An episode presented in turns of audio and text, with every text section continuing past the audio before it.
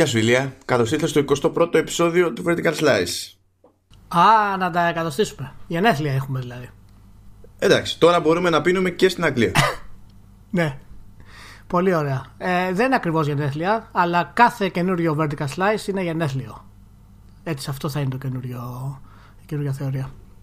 Αυτή θα είναι η καινούργια θεωρία. Okay. Ναι, η καινούργια κάθε Vertical Slice θα είναι και το τελευταίο και θα ξαναγεννάτε μετά. OK, OK. Γιατί έτσι κάνουμε δουλειές. Κάθε vertical slice είναι. Τα δίνεις όλα. Δεν έχει επιστροφή μετά. Τελειώνεις. Καλά, καλά. Και μετά ξαναβρεις τη δύναμη και, και επανέρχεσαι και ανασταίνεσαι πάλι. Καλά. Αγαπητοί ακροατές, κοιτάξτε με πόση ευκολία δεν θα πούμε ούτε αυτή τη φορά για το ζήτημα της δυσκολίας που υποτίθεται ότι σύμφωνα με τις κάλπικες υποσχέσεις του, του Ηλία θα ξεκινούσαμε αυτό το επεισόδιο με αυτό το θέμα. Αν δεν υπάρχει ελπίδα. Ναι, προ, προ, προτιμώ να χρησιμοποιήσει τη λέξη ε, ρισκοφόρες από κάτι. Ρισκοφόρες. ναι, αυτό, α, αυτό προτιμώ. Το- Αλλά τέλος πάντων θα σε αφήσω να εξελιχθεί αυτό που θες να πεις. ναι, δεν, δεν, απλά, απλά δεν. Δηλαδή, το, το, το έλεγα και πριν, το έχω βάλει εγώ στο πρόγραμμα με τα, με τα θέματα. Έχω εδώ τις σημειώσεις και έχω βάλει... Θα το πούμε σήμερα. Ναι, καλά, ναι, ναι, ναι, ναι, ναι, ναι, ναι, ναι, ναι, ναι. Πατ, πατ, πατ, πατ. Έχω βάλει δίπλα στο, στο θέμα της δυσκολίας ένα emoji που, που δακρύζει. Διότι ξέρει, και αυτό, ξε- είναι, είναι δεδομένο ότι δεν υπάρχει ελπίδα, ρε παιδί μου. Δεν υπάρχει ελπίδα. Και είναι ρεαλιστικό να κυλήσει και κανένα δάκρυ σήμερα, έτσι όπως μας κόβω. Ασχέτως δηλαδή Δεν του νομίζω θέματος να της κυλήσεις δάκρυ. Εντάξει, ας είναι και από χαρά, δεν πειράζει. Ξέρω εγώ, ό,τι να είναι, δεν βαριέσαι. Πάντα είναι από χαρά. Πάντα είναι από χαρά. Και όποιος μας ακούει και δακρύζει από χαρά, δακρύζει. ναι, ναι, πάνω απ' Τελείωσε. Όλα. Καλά, έχεις πετύχει κανένα και στην πραγματική ζωή, ας πούμε, και να δακρύζει από χαρά για την πάρτι μας. Είσαι με τα καλά σου. Όχι, εντάξει, το δέχομαι αυτό, αλλά όταν είσαι σε, σε podcast ευελπιστείς πάντα για το καλύτερο. Οπότε γενικά ελπίζω να μην δακρύζετε όταν μας ακούτε. ελπίζω να γελάτε περισσότερο. να είστε όλοι καλά, τι κάνετε, πώς είστε; Πάρα πολύ ωραία. Μάνο, τι έγινε; Τι, με τι θες να ξεκινήσεις, κάτι, κάτι μου έχεις ετοιμάσει πάλι. Όχι, ε, δεν είναι. Αυτά που ετοιμάζω σκάνε, σκάνε ύπουλα. Δεν είναι. Όχι στην εισαγωγή, ε. Όχι, είναι κάτι συγκεκριμένο που έχω υπολογίσει για τα πηγαίνει, πα- να πηγαίνει πακέτο με κάποιο θέμα συζήτηση που είναι στο πρόγραμμα. Είναι κάτι που δεν είναι στο πρόγραμμα. Είναι ανάλογα με την περίπτωση, Δηλαδή- ανάλογα, ανάλογα με το κέφι. Δηλαδή, εντάξει, πραγματικά πλέον δηλαδή έχεις φτάσει σε άλλο επίπεδο εξόντωσης. Ε, Εσύ, κοίτα, ξέρεις τι φταίει. Δεν είχα ποτέ pet. Α, οπότε σου έχει λείψει το τέτοιο, ε. Το abusive. Ναι. Υπάρχει αυτό το πρόβλημα. Και για άλλη μια φορά, για άλλη μια φορά, φαντάζεται η Siri ότι της μίλησα. Όταν, ό, όταν της μιλάω, με έχει γραμμένο. Όταν ξεκινάω και συζητάω σε, σε podcast, φαντάζεται ότι Ε, ε, Μανώ- η ώρα να ενεργοποιηθεί. Ε, γυναίκα είναι μάλλον. Τι περιμένεις; Να σε ακούσει να της μιλάς. Δεν υπάρχει περίπτωση. Εντάξει, Μόνο σεβασμό. η μέρα που είναι 8 Α, είναι- Μαρτίου είναι γιορτή της γιορτάζει γυναίκας. υποτίθεται, αλλά εντάξει. Είναι, είναι γιορτή της γυναίκας. Συγχαρητήρια. Να είστε όλες καλά. Ευχαριστούμε πάρα πολύ που ομορφαίνετε τη ζωή μας και δεν μας δημιουργείτε πα- κανένα πρόβλημα γενικότερα. Ε, και μας αφήνετε πάντα σε μια ήρεμη κατάσταση μέσα στην ημέρα. Ε, Ευχαριστώ, Μπράβο, ευχαριστώ, ευχαριστούμε. Ηλία. Είσαι πάρα πολύ καλός φίλος γιατί με βγάζεις από την δύσκολη θέση. Δηλαδή ήμουν έτοιμος. αλλά τελικά δεν χρειάζεται. ναι, όχι, όχι, όχι, δεν πειράζει. Ο, ο ένας βοηθάει τον άλλον. Δεν γίνεται. Αλλιώς χαθήκαμε οι άλλοι. Τέλος. Χρειάζεται υποστήριξη. Ω, ωραία, εντάξει. Μιας και. Άντε, άντε, άντε. Να μην πέσουμε στα βαριά κατευθείαν. Να το ξεκινήσουμε λαού λαού. Γιατί είχαμε και, και κειμενάκια λαου αυτές τις λαου; μέρες. Λαού λαού. Για- Τι είχαμε; Είχαμε κειμενάκια αυτές τις μέρες. Είχαμε. τέλος Α, πάντων. ναι, είχαμε και πενάκια, ναι. Που σηκώνουν λίγη, λίγη κουβέντα Είχαμε παραπάνω. κειμενάκια. Ναι, ναι. Κοίτα, δεις, αρχικά θέλω να μου πεις κάποια πραγματάκια έτσι γρήγορα και στοχευμένα για την επιστροφή του Devil May Cry. Ε, το οποίο είναι καλύτερο από ό,τι, από ό,τι περιμέναμε, θέλω να πιστεύω. Ε, εγώ δεν ήμουν τόσο αισιόδοξος. Και, αλλά παρόλα αυτά φαίνεται ότι έχει βγει πάρα πολύ καλό. Πατάει στα χνάρια τη, της σειράς όπως πρέπει. Ε, του 4 κυρίως.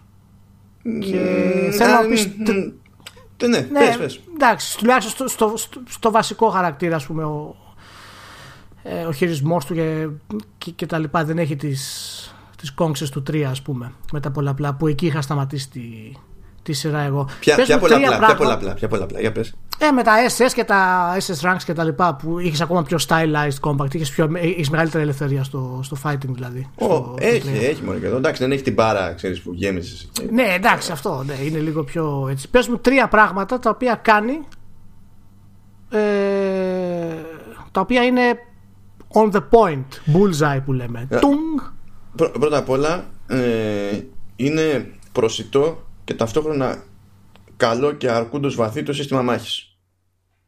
Ενώ okay. παίζεις με τρεις διαφορετικούς χαρακτήρες και έχουν διαφορετικά skills, διαφορετικό moveset τέλος πάντων ε, φροντίζουν οι βασικοί συνδυασμοί πλήκτρων να έχουν την ίδια λογική παρότι δεν οδηγούν στην ίδια κίνηση μπορεί να οδηγούν σε κάτι τελείως διαφορετικό έχουν την ίδια λογική από χαρακτήρα σε χαρακτήρα οπότε όταν αλλάζεις χαρακτήρα ακόμα και την πρώτη φορά δεν αισθάνεσαι ότι ξαφνικά προσγειώθηκες σε έναν άλλον στο πλανήτη και αυτού και από την αρχή; Όχι, αλλά ο Β όμως που είναι έτσι πιο μυστήριος χαρακτήρας έχει διαφορετικό σύστημα μάχης γενικότερα.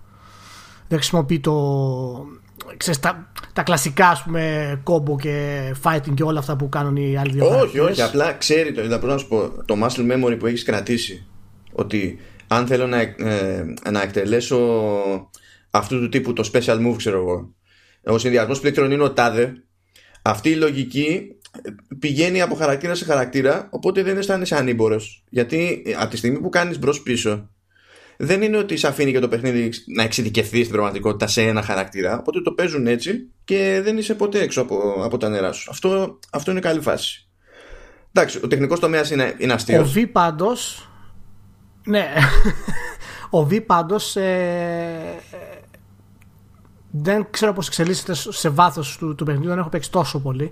Αλλά είναι, είναι πολύ ενδιαφέρον ε, ως χαρακτήρας. Είναι η πιο ενδιαφέρουσα σύλληψη. Ε, δεν μπήκα στη διαδικασία στο κείμενο να πω τι γίνεται με αυτό το χαρακτήρα και υπάρχει, ναι, όχι, όχι, λόγος ότι θα το κάνω ναι, τώρα. Αλλά φαίνεται από την αρχή κιόλας σου κάνει κάτι ο, ο χαρακτήρας. Δεν χρειάζεται δηλαδή να περιμένεις πολύ. Ταυτόχρονα είναι και ο πιο εύκολος βέβαια. Και είναι ο πιο εύκολος επειδή θεωρείται δεδομένο στο παιχνίδι ότι θα είσαι σε απόσταση. Οπότε η ορατότητά σου αλλάζει.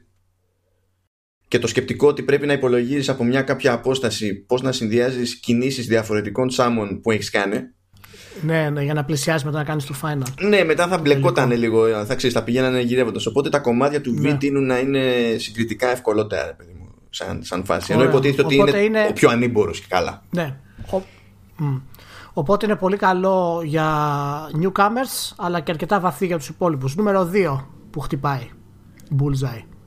Ναι, θα το, είναι αυτό που πέταξα πριν, ότι ο τεχνικός τομέας είναι αστείος, που είναι σημαντικός για παιχνίδια. ναι, αυτό μου το πέταξε πολύ και το μπορώ να το επιβεβαιώσω. ναι, ναι, ναι, εντάξει, ξέρω εγώ, είναι λίγο. Δηλαδή το, το περιβάλλον είναι λίγο πιο άοσμο, άφραμο κτλ. Δεν υπάρχει ναι, καμιά πολύπλοκη γεωμετρία. είναι λίγο πιο flat ναι. από ό,τι θα περιμέναμε. Ναι. Εντάξει, ε, ενώ και σε, άλλες, σε άλλους τίτλους Devil May Cry ας πούμε έβλεπες λίγη παραπάνω φαντασία και τέτοια πράγματα αλλά επειδή προφανώς αυτό έγινε για να διατηρηθούν του πάνω τα real time cutscenes τα, οι χαρακτήρες οι ίδιοι και να πιάνουν τα 60 frames και να πηγαίνουν όλα ρολόι λογική θυσία ε, βέβαια, Μόνο τα cloth physics που έχει είναι, είναι, είναι απίστευτα με τέτοιο texturing ας πούμε ε, το, ε, το, το intro το κανονικό που είναι μετά τον πρόλογο ναι. όπου παίζει και καλά το, το μουσικό θέμα και βλέπεις τον ήρωα σε action sequence αλλά σε super slow motion που πέφτουν οι τίτλοι ξέρω εγώ στα stop ναι, ναι. και τέτοια αυτό τώρα που είναι real time χώρια που αυτό τουλάχιστον είναι και ωραία σκηνοθετημένο γενικότερα για αυτό που θέλει να κάνει. Αυτό τώρα που είναι real time είναι τρέλα. Είναι από το, ναι, τις πιο ναι. εντυπωσιακές σκηνές σε όλο το παιχνίδι άσχετα με το ότι δεν έχει gameplay εκεί ρε παιδί μου ή απλά κάτι ναι. Όχι, όχι, είναι, είναι, είναι πάρα πολύ... Φαίνεται ότι η, μηχανή, η, άρα η μηχανή έχει πολύ καλή ευελιξία. Πολύ καλή ευελιξία και περιμένω πραγματικά να δω τι πρόκειται να κάνουν στη νέα γενιά με αυτή τη μηχανή. Δεν υπάρχει άλλη ιαπωνική μηχανή που, που να έχει δείξει τέτοια συνεχόμενη αξιοπιστία. Δεν υπάρχει. Όχι, δεν νομίζω κι εγώ. Τουλάχιστον να έχει δοκιμαστεί και σε διάφορα είδη έτσι. Γιατί αυτή στην ουσία χτίστηκε για το Biohazard το 7. Αλλά μου κάνει εντύπωση πραγματικά. Εντάξει, συγγνώμη. Και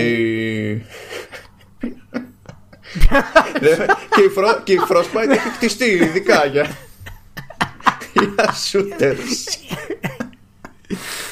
ε, πραγματικά περιμένω να δω τι θα κάνουν στην νέα γενιά κάπου τώρα που έχουν ανέβει και τα λοιπά.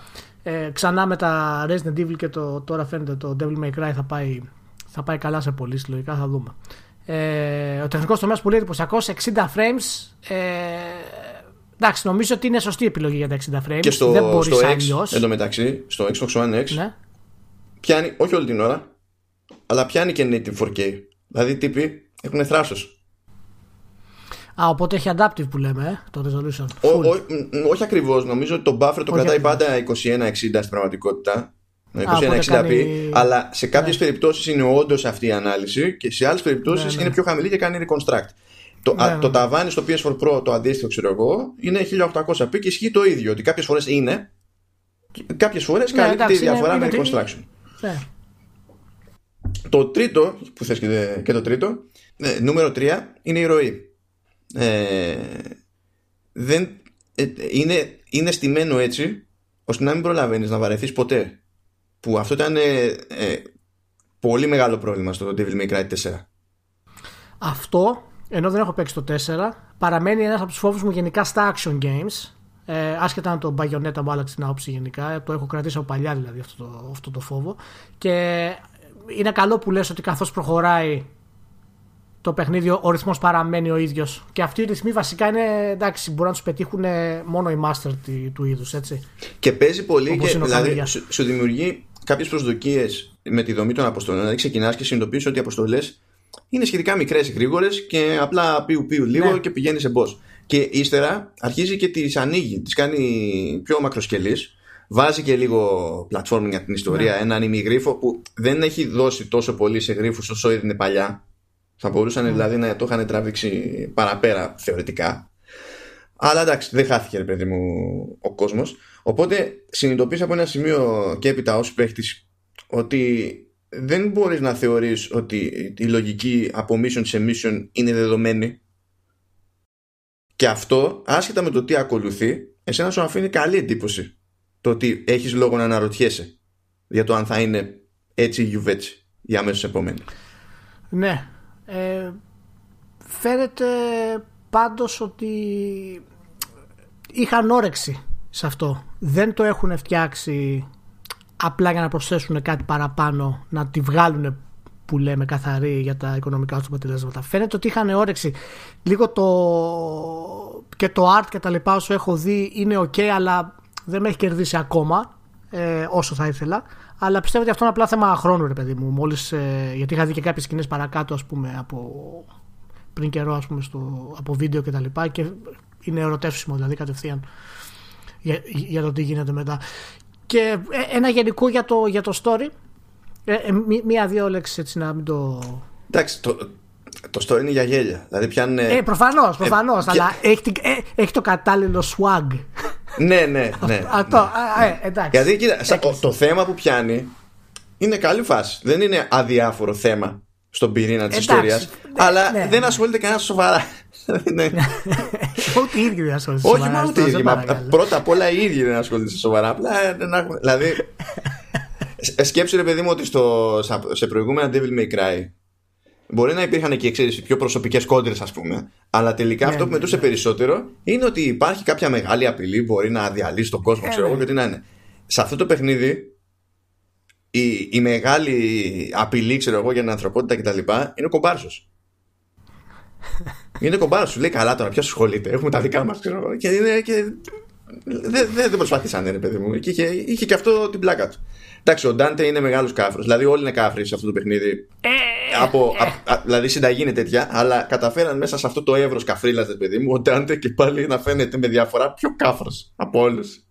Μα δεν γίνεται αυτό. Άμα δεν είναι ο Ντάντε ο πιο κάφρος, δεν μπορεί το παιχνίδι να είναι αυτό που πρέπει. Είναι, είναι στάνταρ.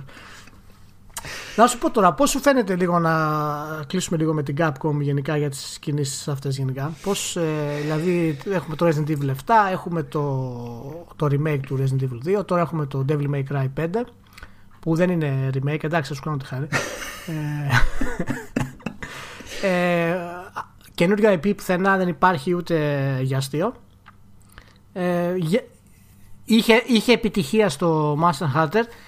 Έχει περάσει ήσυχη χρονιά, έχουμε πει. Έχει επικεντρωθεί στα franchises. Για πες μου τα καλά στοιχεία από αυτά, γιατί εγώ έχω, μια, έχω ένα άγχος.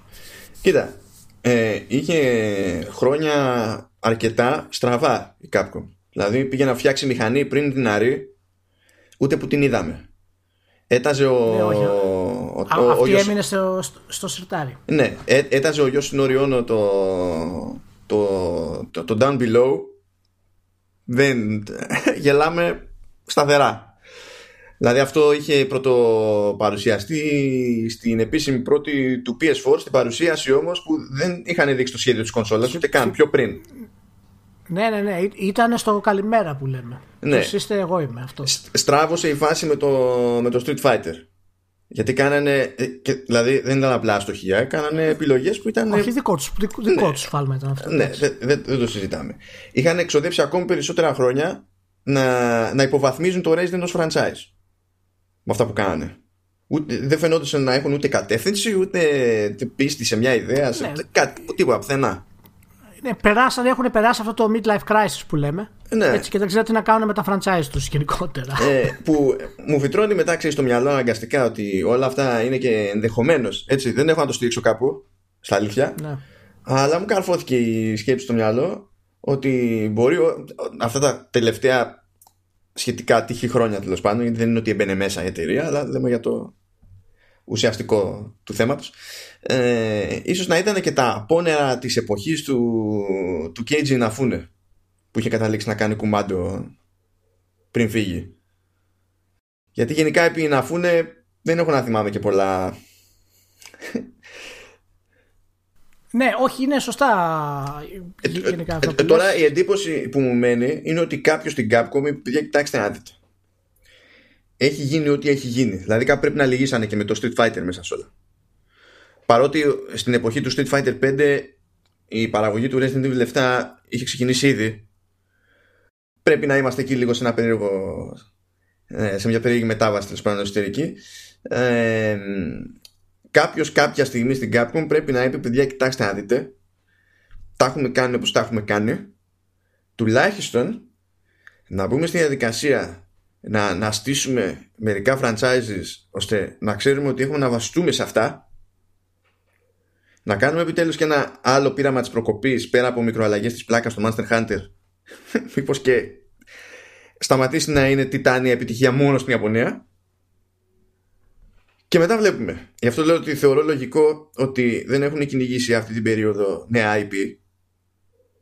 Διότι αν το δεις αν τελείωσαν εταιρεία ρε παιδί μου ε, και άμα έχεις σαπίσει τους πυλώνες σου, τους βασικούς ε, καλό είναι να τους μαζέψεις πρώτα και μετά να δεις τι θα γίνει. Θα αρχίσω να τη χρεώνω άμα δω ότι το μόνο που κάνει μετά είναι ξέρεις ξανά και ξανά η ίδια φάση. Εγώ έχω ανησυχίες, δεν, δεν διαφωνώ στη λογική που λες και είναι φανερό ότι το πάνε προς τα εκεί. Αλλά έχω ανησυχίες γιατί οι δηλώσεις που είχαν κάνει ε, το, τον Αύγουστο ότι σκοπός τους είναι στην ουσία να δουλέψουν κάποια παλιά τους IP και δεν πρόκειται να βγάλουν νέο IP, το είχαν δηλώσει αυτό το πράγμα, παρά μόνο εάν ε, πρόκειται για παιχνίδια τα οποία θα βγουν ε, digital. Και μάλιστα μου είχε κάνει εντύπωση μια, μια τάκα που είχαν πει τότε ότι λέει δεν σκεφτόμαστε αυτή τη στιγμή ξέρω εγώ, ένα νέο AAA IP με 10 εκατομμύρια ας πούμε marketing budget. Και λέω ορίστε. 10 εκατομμύρια marketing budget αυτό, δεν είναι, αυτό είναι ελάχιστο. δηλαδή τι, ποιες είναι οι βλέψεις του ποιες είναι οι βλέψεις τους για σύγχρονο AAA IP γιατί οι Άπωνες έχουν και αυτό με την κλεισούρα και δεν πολύ συνδυάζουν ξέρεις, την πορεία τους με την πορεία ε, που πάει η υπόλοιπη βιομηχανία. Όχι, κάνει το δικό της εκεί πέρα, εντάξει. Ε, και μου είχε κάνει εντύπωση αυτή η ατάκα και φαίνεται ότι υπάρχει κάποια συνέχεια στο πώς θέλουν να τα επαναφέρουν και πού να χώσουν χρήματα για αυτό το πράγμα. Ε, εύχομαι πραγματικά, εντάξει το, το Master Hunter τους βγήκε, ελπίζω να πάει καλά το, το Devil May Cry 5, αν και δεν ξέρουμε ακριβώς ποιες είναι οι προβλέψεις του. Το Devil May Cry 5 δεν μπορεί να έχει λόγω ιδιοσυγκρασίας, ασχέτως δηλαδή του αποτελέσματος. Γιατί η κατηγορία έχει χαμηλό ταβάνι; Δεν μπορεί να έχει τιτάνιο ταβάνι. Δηλαδή θεωρώ αδιανόητο να πάει καλύτερα από το remake του Resident Evil 2. Δεν... Όχι, Όχι, αλλά τουλάχιστον θα πρέπει να φτάσει τουλάχιστον ένα εκατομμύριο πωλήσεις. Εντάξει, θα το φτάσει. Γιατί τα είχαν φτάσει και σε, και σε άλλες εποχές και με χειρότερα παιχνίδια. Εντάξει. Ναι, όχι, θέλω να πω ότι όλα τα, τα Devil May Cry έχουν, έχουν ξεπεράσει ένα εκατομμύριο ας πούμε, Ναι, ναι. πωλήσεις. Νομίζω συνολικά πόσο είναι, 17 εκατομμύρια είναι τώρα. Όλη η σειρά κάτι τέτοιο είχα, είχα δει. Ναι, κάπου εκεί μέχρι γύρω. Είναι- Πέρυσι, με, μέχρι πέρυσι το 18 νομίζω είναι 17. Ναι, 17 συνυπολογίζοντας και τα remasters που έχουν βγάλει και τέτοια, τα έχουν κάνει και μια σούμα. Ναι. Όχι, α- αυτό, αυτό θέλω μόνο να δω. Απλά θέλω να δω τι ακριβώς εννοούν με το AAA που θα το βάλουν ίσως κάποια στιγμή μετά για νέα IP. Γιατί είχαν πει ότι θα δοκιμάσουμε λέει, κάποια νέα IP σε digital και να δοκιμάσουν τα νερά και ό,τι πιάσει από αυτό μπορούν να το πάρουν και να το κάνουν develop σε, να το αναπτύξουν σε, σε νέο IP. Ε, εντάξει, δεν θέλουν να, κάνουν, δεν θέλουν να παίρνουν με τη μία μεγάλο ρίσκο. Δεν θέλουν στην ουσία να πάθουν Εντάξει, αυτό που εντάξει, πάθανε ναι, τελευταία ναι. φορά με τον Dragon's Dogma.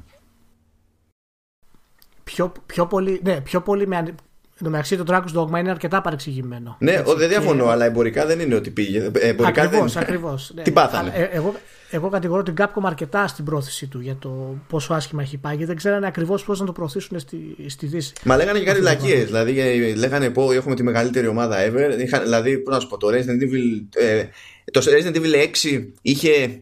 Και καλά, ο, έχουμε 300 άτομα και δουλεύουν. Και στο Dragon's Dogma έχουμε 600, είναι η μεγαλύτερη ομάδα ever. Και, ναι, και... Adaptive, adaptive AI μέσα στο παιχνίδι και μπορείτε να μοιράζετε τους NPCs που μαθαίνουν τα στυλ σας και τα λοιπά. Τέλος πάντων, εντάξει, αυτό σε κάποιο βαθμό τα πέτυχε τέλος πάντων. ε, κοίτα, να σου πω κάτι. Από τη Square Enix που αποφάσισε να βγάλει open world χωρίς να έχει ιδέα τι σημαίνει αυτό το πράγμα για την ανάπτυξη. Καλύτερα, είναι πιο ασφαλές το πρόγραμμα της Capcom. Η στρατηγική της Capcom. Γιατί δεν ξέρει τι είναι Οπότε- open world, δεν καταλαβαίνω.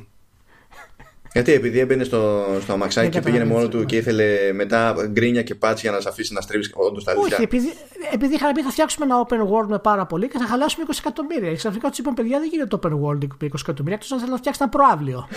αν να φτιάξετε ένα προάβλιο και να βάλετε μέσα δύο-τρία περίπτερα, θα το φτιάξετε το open world. Ε, καλά Θα τώρα, βάλετε εντάξει, έβγαινες τίποτα έξω, που να- κοιτούσες πάνω, είχε ουρανό. Αριστερά, δεξιά, μπρος, πίσω, είχε ορίζοντα, είχε απόσταση. Open world. Εντάξει, τελείωσε. Πώς κάνεις και εσύ έτσι. Λοιπόν, οπότε Devil May Cry 5 Vertical Slice ψήφος εμπιστοσύνης. Καλά Και πήγαμε. αυτό Πάλι σημαίνει καλά. πάρα λέμε. πολλά. Γιατί δεν έχουμε και πολλούς εκπροσώπους σε αυτό το άθλημα, σε αυτή την κατηγορία. Δηλαδή δεν είναι. Γι' αυτό λείπουν κάτι Ναι, τέτοιε ναι. περιπτώσεις. Ναι, όχι, μου είχες πει κάτι ωραίο ότι θέλεις να δεις πώς θα. τι σημαίνει και για, το, και για την κατηγορία αυτό.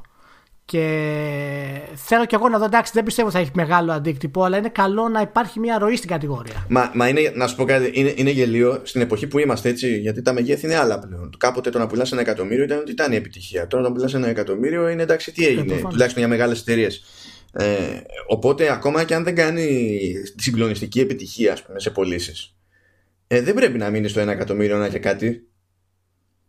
Δεν, δεν, δεν κολλάει δηλαδή. Πρέπει να κουνηθεί βελόνα. Δεν γίνεται για πάντα, ξέρω εγώ, τα Devil May Cry και τα Bayonetta και αυτά να κάνουν σχεδόν μία ή άλλη πωλήσεις. Δεν ξέρω, θα δείξει, θα δείξει. Μακάρι, μακάρι. Λοιπόν, και πού πάμε μετά, τι άλλο, είχα γράψει κι εγώ ένα κείμενο. Τώρα πάμε στο, στο ρηχείο, ναι. Έχει, έχει, έχει λίγο ζουμί εδώ πέρα. Για πες, κάνε εσύ το, το πλαίσιο. Ε, παρατήρησα γενικότερα την όλη πορεία που έκανε το, το Apex Legends, κυρίως ε, εμπορικά. Ε, εμπορικά λέω, κυρίως διαφημιστικά, marketing σε θέματα πρόθεσης. Και αναρωτήθηκα, ξέρεις, πού, είναι, πού πήγε αυτό το Spark που είχε παλιότερα η EA. Ε, η οποία ήξερε, ρε παιδί μου, ότι αυτή η εταιρεία είναι σωστή. Έχει βγάλει αυτά τα παιχνίδια, θα τη στηρίξω, θα τη βγάλω. Άστο το τι απέγινε μετά. Εντάξει, κοίτα, το Ε, Spark και- αυτό το πήρε μαζί του ο Trip Hawkins. Απλά είχαν μείνει κάτι φίλοι του πίσω, ε, φύγανε μετά και Ναι, αυτοί. και, τελείωσε. και ήθελα να δω έτσι να κάνω μια έρευνα να- να δω σε τι πορεία έχει πάει η εταιρεία για αυτό το πράγμα και τι χρειάζεται να, να αλλάξει και γράφοντας το, το ρηχείο γενικότερα είναι φανερό ότι η εταιρεία αυτή η καημένη έχει τόση κακοδιαχείριση όχι με το αποτέλεσμα με τη λογική της αποτυχίας ότι το, το αποτέλεσμά της είναι κακό έτσι, με τη λογική, έχει κακοδιαχείριση με τη λογική ότι θα μπορούσε να είναι τετραπλάσια σε μέγεθος και αυτό είναι το οποίο δημιουργεί τα προβλήματα ε, στην EA. Γιατί έχει καταφέρει να είναι η μεγαλύτερη εταιρεία αθλητικών. Ο τζίρος της από ένα-δύο τίτλους μόνο αθλητικούς είναι αδιανόητος Ναι, σε εντάξει, καμιά ναι. άλλες εταιρείε. Είναι τρέλα, ναι. Και έχει το πιο εμπορικό κομμάτι, το, το, το πιο εμπορικό brand στον κόσμο, το οποίο είναι το Star Wars. Και τη μισούν όλοι. Και, έτσι, και έχει καταφέρει, είναι απίστευτο έτσι, έχει τους καλύτερους αθλητικούς και το καλύτερο fantasy brand και δεν τη συμπαθεί κανένας. και αυτό δείχνει ότι όλα αυτά τα λάθη που έχει κάνει γενικότερα και είναι μεγάλο κρίμα δηλαδή γιατί έχει προσπαθήσει η εταιρεία να, να ανέβει και έχει φίλους από ό,τι είδες και στα comments κτλ. Εγώ δεν το περίμενα αυτό. Έχει, έχει παιδιά τα οποία μπήκανε και την υποστηρίξανε, ρε παιδί μου. Εντάξει, κάποιοι ξεφύγανε βέβαια. Αλλά προτιμώ να βλέπω φοβερή υποστήριξη παρά συνέχεια κρά. Να σου, πω την αλήθεια. Ναι, αλλά ξέρεις τι γίνεται. Αυτό είναι, εμένα, ε, αυτό είναι το βασικό σχόλιο που έχω να κάνω για, τη, για την προσέγγιση. Διότι η, η πληροφορία ίδια και η βασική ερμηνεία τη πληροφορίας για μένα ήταν ε, ακριβέστατη. Δεν έχω, δεν έχω τέτοιο θέμα. Αλλά ένιωσα ότι σε κάποια φάση μπερδεύαμε το αν, ε, το αν μπαίνουμε στη διαδικασία να αξιολογήσουμε την εταιρεία ε, ως ιστορική οντότητα ε, ή ως ε, εταιρεία του σήμερα. Από ποια άποψη. Ε, μπαίνεις, κάνεις τον κόπο σε κάποια φάση και λες για πράγματα, για ε, τίτλους με τους οποίους έχεις συνεισφέρει ουσιοδός στη βιομηχανία και έχει πάρει στο παρελθόν κάποια ρίσκα και όντως μιλάμε για σημαντικές κυκλοφορίες κτλ. Ε, Κάποιος το είπε το μεταξύ σε κάποιο σχόλιο ότι τα περισσότερα καλά παραδείγματα είναι στο παρελθόν και όχι απαραίτητα στο πολύ κοντινό παρελθόν. Ναι, ναι, ναι, ισχύει αυτό. Ισχύει αυτό. Και ε, ακριβώς επειδή ισχύει μετά, θα δεις, επειδή όντως ισχύει και αυτό που λες για την κακοδιαχείριση, είναι φουσφανάρι αυτό το πράγμα, το έχουμε ξαναπεί άλλωστε, όταν, έχει, όταν κοντεύει σχεδόν τη δεύτερη ολοκληρωμένη δεκαετία προφανούς κακοδιαχείρισης στο δημιουργικό κυρίως και στο επικοινωνιακό πολλές φορές. Αν όχι περισσότερες ακόμη. Ναι, μάλλον περισσότερες. Ναι, μάλλον περισσότερες. Όταν, δηλαδή, όταν η, το, το, πώς να σου πω, ε, τα, τα στραβά σου εκτείνονται σε χρονικό ορίζοντα που είναι μεγαλύτερος από όλον τον υπόλοιπο που είχες πίσω σου, που είχες κάνει τα καλά σου, δεν είναι περίεργο να σε έχουν στην μπουκά. Και είναι ακόμα λιγότερο περίεργο να σε έχουν στην μπουκά, διότι φροντίζεις και εδώ επιστρέφω στην επικοινωνία πάλι φροντίζεις με την επικοινωνία σου να δείχνεις ότι είσαι ανέστητος και δεν σου φταίει κανένα για αυτή την επιλογή που κάνεις. Κοίτα να δεις, εγώ δεν είμαι τόσο απόλυτος πλέον σε τέτοια πράγματα. Ε, προσπαθώ να είμαι έτσι πιο σφαιρικός. Δεν λέω ότι διαφωνείς απλά το κείμενο γενικά ο σκοπός είχε να, να, να, να πει ποιο είναι το πρόβλημα της εταιρείας. όχι να την κρίνει δεν, δεν, δεν ήθελα να κάνω αξιολόγηση δηλαδή της εταιρείας. Όχι, δεν το λέω για το τι κάνεις εσύ, αλλά το λέω για το. Ε... Επειδή όταν μπαίνεις στη διαδικασία και λες ότι ε, αντιμετωπίζεται η εταιρεία εκεί έξω, με αυτόν τον τρόπο. Ε, και να μην ξεχνάμε αυτά και τα λοιπά, γιατί έχει κάνει και καλά. Κανένα πρόβλημα, ισχύουν όλα, κανένα, κανένα ζήτημα. Αυτό δεν κάνει άκυρο το κρά αυ, αυτόματα. Αυτό θέλω να πω. Όχι, όχι. Ε, για, για μένα το. Εάν κάνεις κρά εάν κράζεις μια εταιρεία για κάποια συγκεκριμένα πράγματα, ε, μπορείς να το κάνεις με ωραίο τρόπο. Α, ναι, το, το να την κράζει και να λες ότι η εταιρεία αυτή είναι άχρηστη γενικότερα, δεν ισχύει ούτε με τα τωρινά δεδομένα. Οπότε, όταν φτάνεις στο άλλο άκρο, είναι πολύ εύκολο να, να σου αντικρούσω το αποτέλεσμα. Γιατί μόνο και μόνο η επιτυχία ότι πήρε το Star Wars για 10 χρόνια είναι αρκετό. Και καμία άλλη εταιρεία δεν το κατάφερε. Μόνο και μόνο αυτό είναι επικοινωνιακή νίκη. Τώρα, η πορεία της μέχρι τώρα έχει δείξει ότι δεν το έχει χειριστεί σωστά. Αλλά έχει κάνει καλές κινήσεις ε, η EA ακόμα και σε αυτή την περίοδο. Το πρόβλημά της είναι και παραμένει για μένα ότι δεν έχει καταλάβει πού βρίσκεται η πραγματική δύναμη. Γι' αυτό πάρα πολλοί κόσμος και, και εμείς παλαιότερα το έχουμε κάνει και εγώ όταν ήμουν πολύ πιτσιρικά το, το έχω κάνει αυτό το πράγμα ε, πιάνεις κυρίως το, το τώρα λες τι είναι αυτό που μου δίνει εμένα αυτή η εταιρεία; Μου δίνει μπούρδες για πέντε χρόνια και την κράζω. Το οποίο είναι σωστό γενικότερα. Είναι οκ. Αλλά εάν βάλεις ένα όριο σε αυτό και πεις τι θα μπορούσε να μου δώσει καλύτερη εταιρεία και μπεις στη διαδικασία να το. Ξέρεις, να, να δημιουργήσεις ένα θετικό ρεύμα για την εταιρεία αυτή. Και αυτό, αυτό ήταν που ήθελα να καταλήξω εγώ ε, με το ροχείο αυτό. Ότι η A ναι, είναι αυτή που είναι κτλ. Αλλά το να την κράζει συνέχεια και να την κράζουμε συνέχεια δεν θα έχει αποτέλεσμα και δεν έχει και Άσε που δεν δίνουν δεκάρα ούτως ή άλλως από μόνοι τους, έτσι. Αυτό στην πραγματικότητα όμως ρίχνει λάδι στη φωτιά μόνο. Ναι, να σου πω κάτι. Όταν μια εταιρεία. Γιατί τους τα λένε και τα κάνει και τα λούσετε και πάλι κάνει ό,τι δεν καταλαβαίνει. Το, το τι κάνουν οι εταιρείες και το τι θέλουμε εμείς να κάνουν.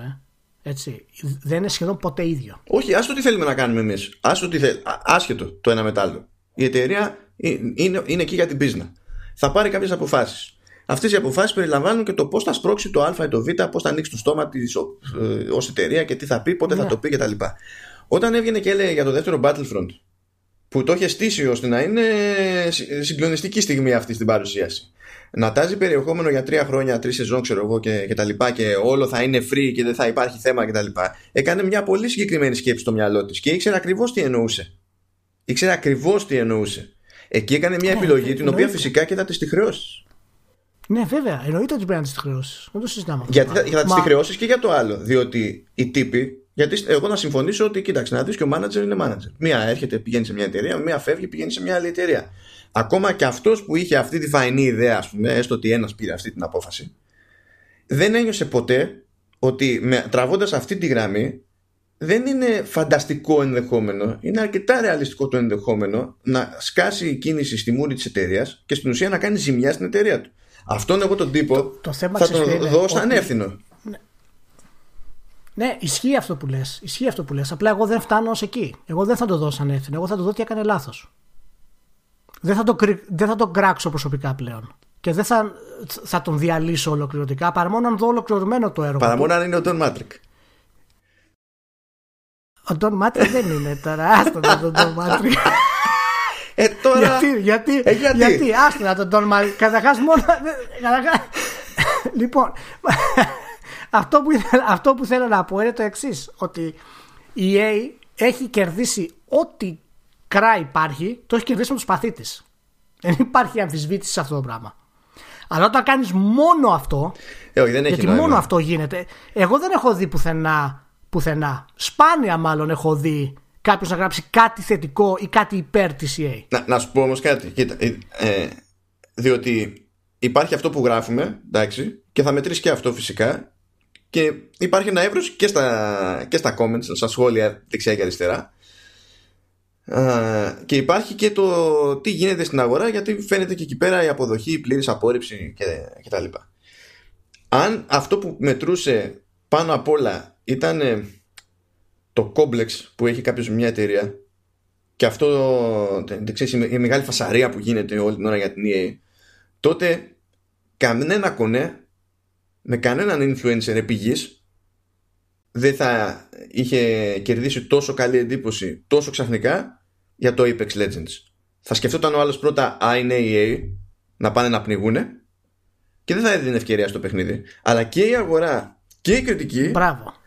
Ναι. Το ξεχωρίσαν εκεί. Σου λέει, Όπ, εδώ κάτι παίζει. Δεν είναι ότι διαλέγουμε, τραβάμε μια γραμμή και όποιον πάρει ο χάρος. Ε, γιατί ναι, δεν έχει κανένα νόημα. Ναι, αλλά, αλλά αυτό δεν άλλαξε τίποτα στην, ε, στην αντίληψη του κοινού. Όχι, είναι δύσκολο να, να αλλάξει κατευθείαν την αντίληψη του κοινού γιατί πρέπει να κάνει απανοτά πράγματα normal, όχι super. Ναι, γιατί έχει κάνει και τα... απανοτά πράγματα μη normal. Οπότε ξέρεις, κάπως πρέπει να καθαρίσει πάλι. Απανο... Ναι, ναι, τα απανοτά όλα αυτά που έχει κάνει ε, η εταιρεία ε, είναι πράγματα τα οποία έχουν δημιουργήσει μια εικόνα που ισχύει ολοκληρωτικά. Αλλά ε, το να κάθεσαι και να την κράζεις συνέχεια γιατί μπορείς να βρεις θετικό ακόμα και όταν η εταιρεία έχει κάνει αρνητικά πράγματα. Ε, καλά, προφανώς. Είναι state of mind αυτό το πράγμα. Και Όχι, δεν είναι μόνο state of mind. Είναι αδύνατο να. οποιοδήποτε. Δηλαδή, ο χειρότερος στο σύμπαν είναι αδύνατο ναι, να μην έχει κάνει ένα θετικό ακόμη και από λάθος.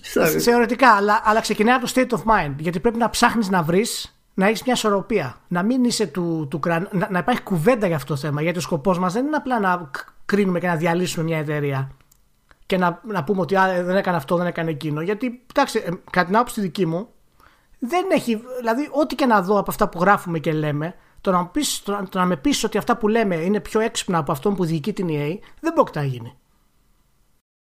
Δεν γίνεται. Πάμε, δεν έχει. Εκτός αν μιλάμε για τον Don Mattrick.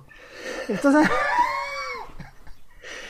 ναι, θα, θα πιάνει κάθε φορά. Θα πιάνει κάθε φορά. Εκτός, Εκτός από τον Don Mattrick. Και ο Don Mattrick είναι άθλιος. Δεν έχει ιδέα από τα τέσσερα. το... Λοιπόν, επανέρχομαι. Πάντως, ε, πάντως γενικά όλο αυτό το για το ρηχείο και τα λοιπά ήταν να, να, να υπάρξει κουβέντα. Ε, ε, εμένα αυτό με ενδιαφέρει περισσότερο. Δηλαδή να, να υπάρξει συζήτηση χωρίς να υπάρξει πόλωση για οτιδήποτε συζητάμε. Εμένα αυτό με ενδιαφέρει περισσότερο γιατί ο άλλος μπορεί να μου πει ότι εγώ δεν συμφωνώ με αυτό που γράφεις στο λογείο, γράφεις πούρδε. Ναι, ναι, εντάξει, μπορεί να μου πει. Ο καθένας έχει το δικαίωμά κτλ. Αλλά το να κάνεις μια κουβέντα χωρίς να πλακωθείς. ναι. Και στη, από οποιαδήποτε πλευρά. Δηλαδή, ναι, άμα, ναι, άμα ναι, νιώθεις τουλάχιστον να το κάνεις. Είναι καλό, ρε παιδί μου. Είναι καλό. Επίσης, μπορούμε να κάνουμε μια κουβέντα, ξέρω εγώ, να μην πλακωθούμε. Μπορούμε να κάνουμε μια κουβέντα να πλακωθούμε, αλλά δεν αλλάζει τίποτα. Στο ίντερνετ, άμα πεις ένα σχόλιο λάθος, θα γίνει χαμός. Θα σου κάψεις το σπίτι. και ναι, τέλος πάντων. Εκτός του Don Matrix. Εκτός του Don Matrix. ε, ε, ναι, ε, Καταλαβαίνεις τίτλος επεισόδιο έτσι. Εκτό του Don Matrix. Εντάξει, ήταν. Ναι, πάντως και ο. Κόλλησε στο μυαλό μου τώρα. Για τις, ε, για τη CA. Ο Ριτσιτέλο προηγούμενος. Ναι, και, και, ο, και ο Ριτσιτέλο. Να σου πω κάτι. Το, το, το, Ριτσιτέλο το μισό περισσότερο. Γιατί είχε μυαλό. Δηλαδή είχε ένα πλάνο. Ήθελε να κάνει κάτι το οποίο το έκανε για χρόνια και δεν του έβγαινε και συνέχισε να το κάνει. Και αυτό με εκνεύριζε. Εμένα αυτό που με τρελαίνει στη δική του τη θητεία είναι ότι πήγε να κάνει αυτά που οι μέτοχοι αντιλαμβάνονταν ως ε, προτερήματα της εταιρείας στην εποχή που ακολούθησε και του Don Matrix και του Wilson ε, αλλά τότε τον κράζανε το Ριτσιτέλο επειδή δεν έφερνε αυτά τα αποτελέσματα αρκετά γρήγορα οπότε από τη μία ναι. έχουμε ότι ε, ε, η στρατηγική του Ριτσιτέλο ήταν αυτή που ήταν και είναι ενοχλητική από μόνη της και έχεις και τη σκέψη ότι οι, οι μέτοχοι τον σουτάρανε επειδή θεωρούσε ότι, θεωρούσαν ότι δεν ε, εφάρμοζε αυτό που εμείς δεν πάμε αρκετά γρήγορα. Και λες τώρα τι να πρωτοποιήσει εκεί πέρα. Ναι. Ε, ο Ριτσιτέλο δυστυχώς ήταν. Ε, μπλέχτηκε και αυτός μέσα στην όλη διαδικασία αλλά άργησε πάρα πολύ, μάλλον δεν το έκανε ποτέ, να αλλάξει τη, τη λογική της εταιρείας και δημιούργησε έτσι τη σημερινή EA που ακόμα προσπαθεί να, να συνέλθει. Και έχει αυτή τη λογική του θα πάρω τα στούντιο και θα προσπαθήσω να τα αφομοιώσω και θα συγχωνεύσω τις ομάδες αντί να, ξέρεις, να έχει ένα σταθερό πλάνο. Πώς έχει Capcom που λέγαμε πριν; Ναι, Εμείς ναι. παιδιά έχουμε αποφασίσει αυτό. Έτσι δεν έχουμε δυνατότητα να κάνουμε αυτό. Θα ξεκινήσουμε με αυτόν τον τρόπο και αν μας βγει αυτό θα πάμε εκεί. Απλό πράγματα. Έτσι, γιατί δεν το έχει, είναι χαοτική. Και είναι απίστευτο που έχει τόση καλή βάση η εταιρεία και ο λόγος που τη συζητάμε τόσο πολύ είναι γιατί είναι, μια, είναι η πιο ενδιαφέρουσα εταιρεία αυτή τη στιγμή στα video games. Είναι η άποψη μου. Γιατί βρίσκεται ακριβώς πιο... στο μετέχμιο. Είναι, ακριβώς το... είναι μεγάλη κουβέντα. Η πιο ενδιαφέρουσα. Ενδιαφέρουσα, πολύ ενδιαφέρουσα, πάρα πολύ ενδιαφέρουσα. Μπορώ να το. Για μένα, για, μένα είναι, για μένα είναι η πιο ενδιαφέρουσα. Γιατί έχει να κάνει και με το πόσα χρόνια είναι και με το τι έχει περάσει η εταιρεία και με τα brands που έχει και βρίσκεται στο σημείο αυτή τη στιγμή να κάνει για άλλη μια φορά τις σωστές αποφάσεις. Βρίσκεται στο σημείο, έχει το FIFA το οποίο συνεχίζει με τα Ultimate Team, το Apex Legends όλα δείχνουν ότι θα είναι επιτυχία, έτσι, δηλαδή έχει φτάσει 50 εκατομμύρια σε τρεις εβδομάδες, το οποίο είναι πάρα πολύ εντυπωσιακό. Θα δούμε αν θα έχει πόδια αυτό το πράγμα. Αλλά ε, δείχνει ότι είναι έτοιμη. Έχει τη Respawn για πρώτη φορά στην ουσία έναν developer ο οποίος τον άφησε να δημιουργήσει ελεύθερα και στο θέμα της προώθησης και της έχει δώσει και το Star Wars. Καλά, κάτσε να πάει 13 Απριλίου να δούμε τι θα δούμε. Ναι, εντάξει. Αλλά, Αν και βέβαια, και, και βέβαια που και εκεί σηκώνει αστερίσκο γιατί πραγματικά ποτέ δεν ξέρεις πώ έχουμε γίνει σε αυτή τη, τη ζωή. Αφού, αφού γράψαμε το προηγούμενο επεισόδιο και γελάγαμε, έσκασε ότι ε, έγραφε στο Jedi Fallen Order ο Chris Avellone. OK. Λοιπόν, αυτό εγώ κατάλαβα, με τρίγκαρε λίγο η EA από, από την άποψη ποια. Όταν ε, βγήκαν τα Titanfall και εμπορικά πήγανε χάλια, υπήρχε ποτέ περίπτωση η κλασική EA να κρατήσει ε, αυτή την ομάδα ανέπαθη. Καμία. Την κράτησε παρόλα αυτά, την πίστεψε, το οποίο είναι τελείως μη χαρακτηριστικό για, για την EA. Και πέτυχε με το με το Apex Legends αυτή τη στιγμή. Μα δεν ήταν, μα δεν ήταν δική της ομάδα.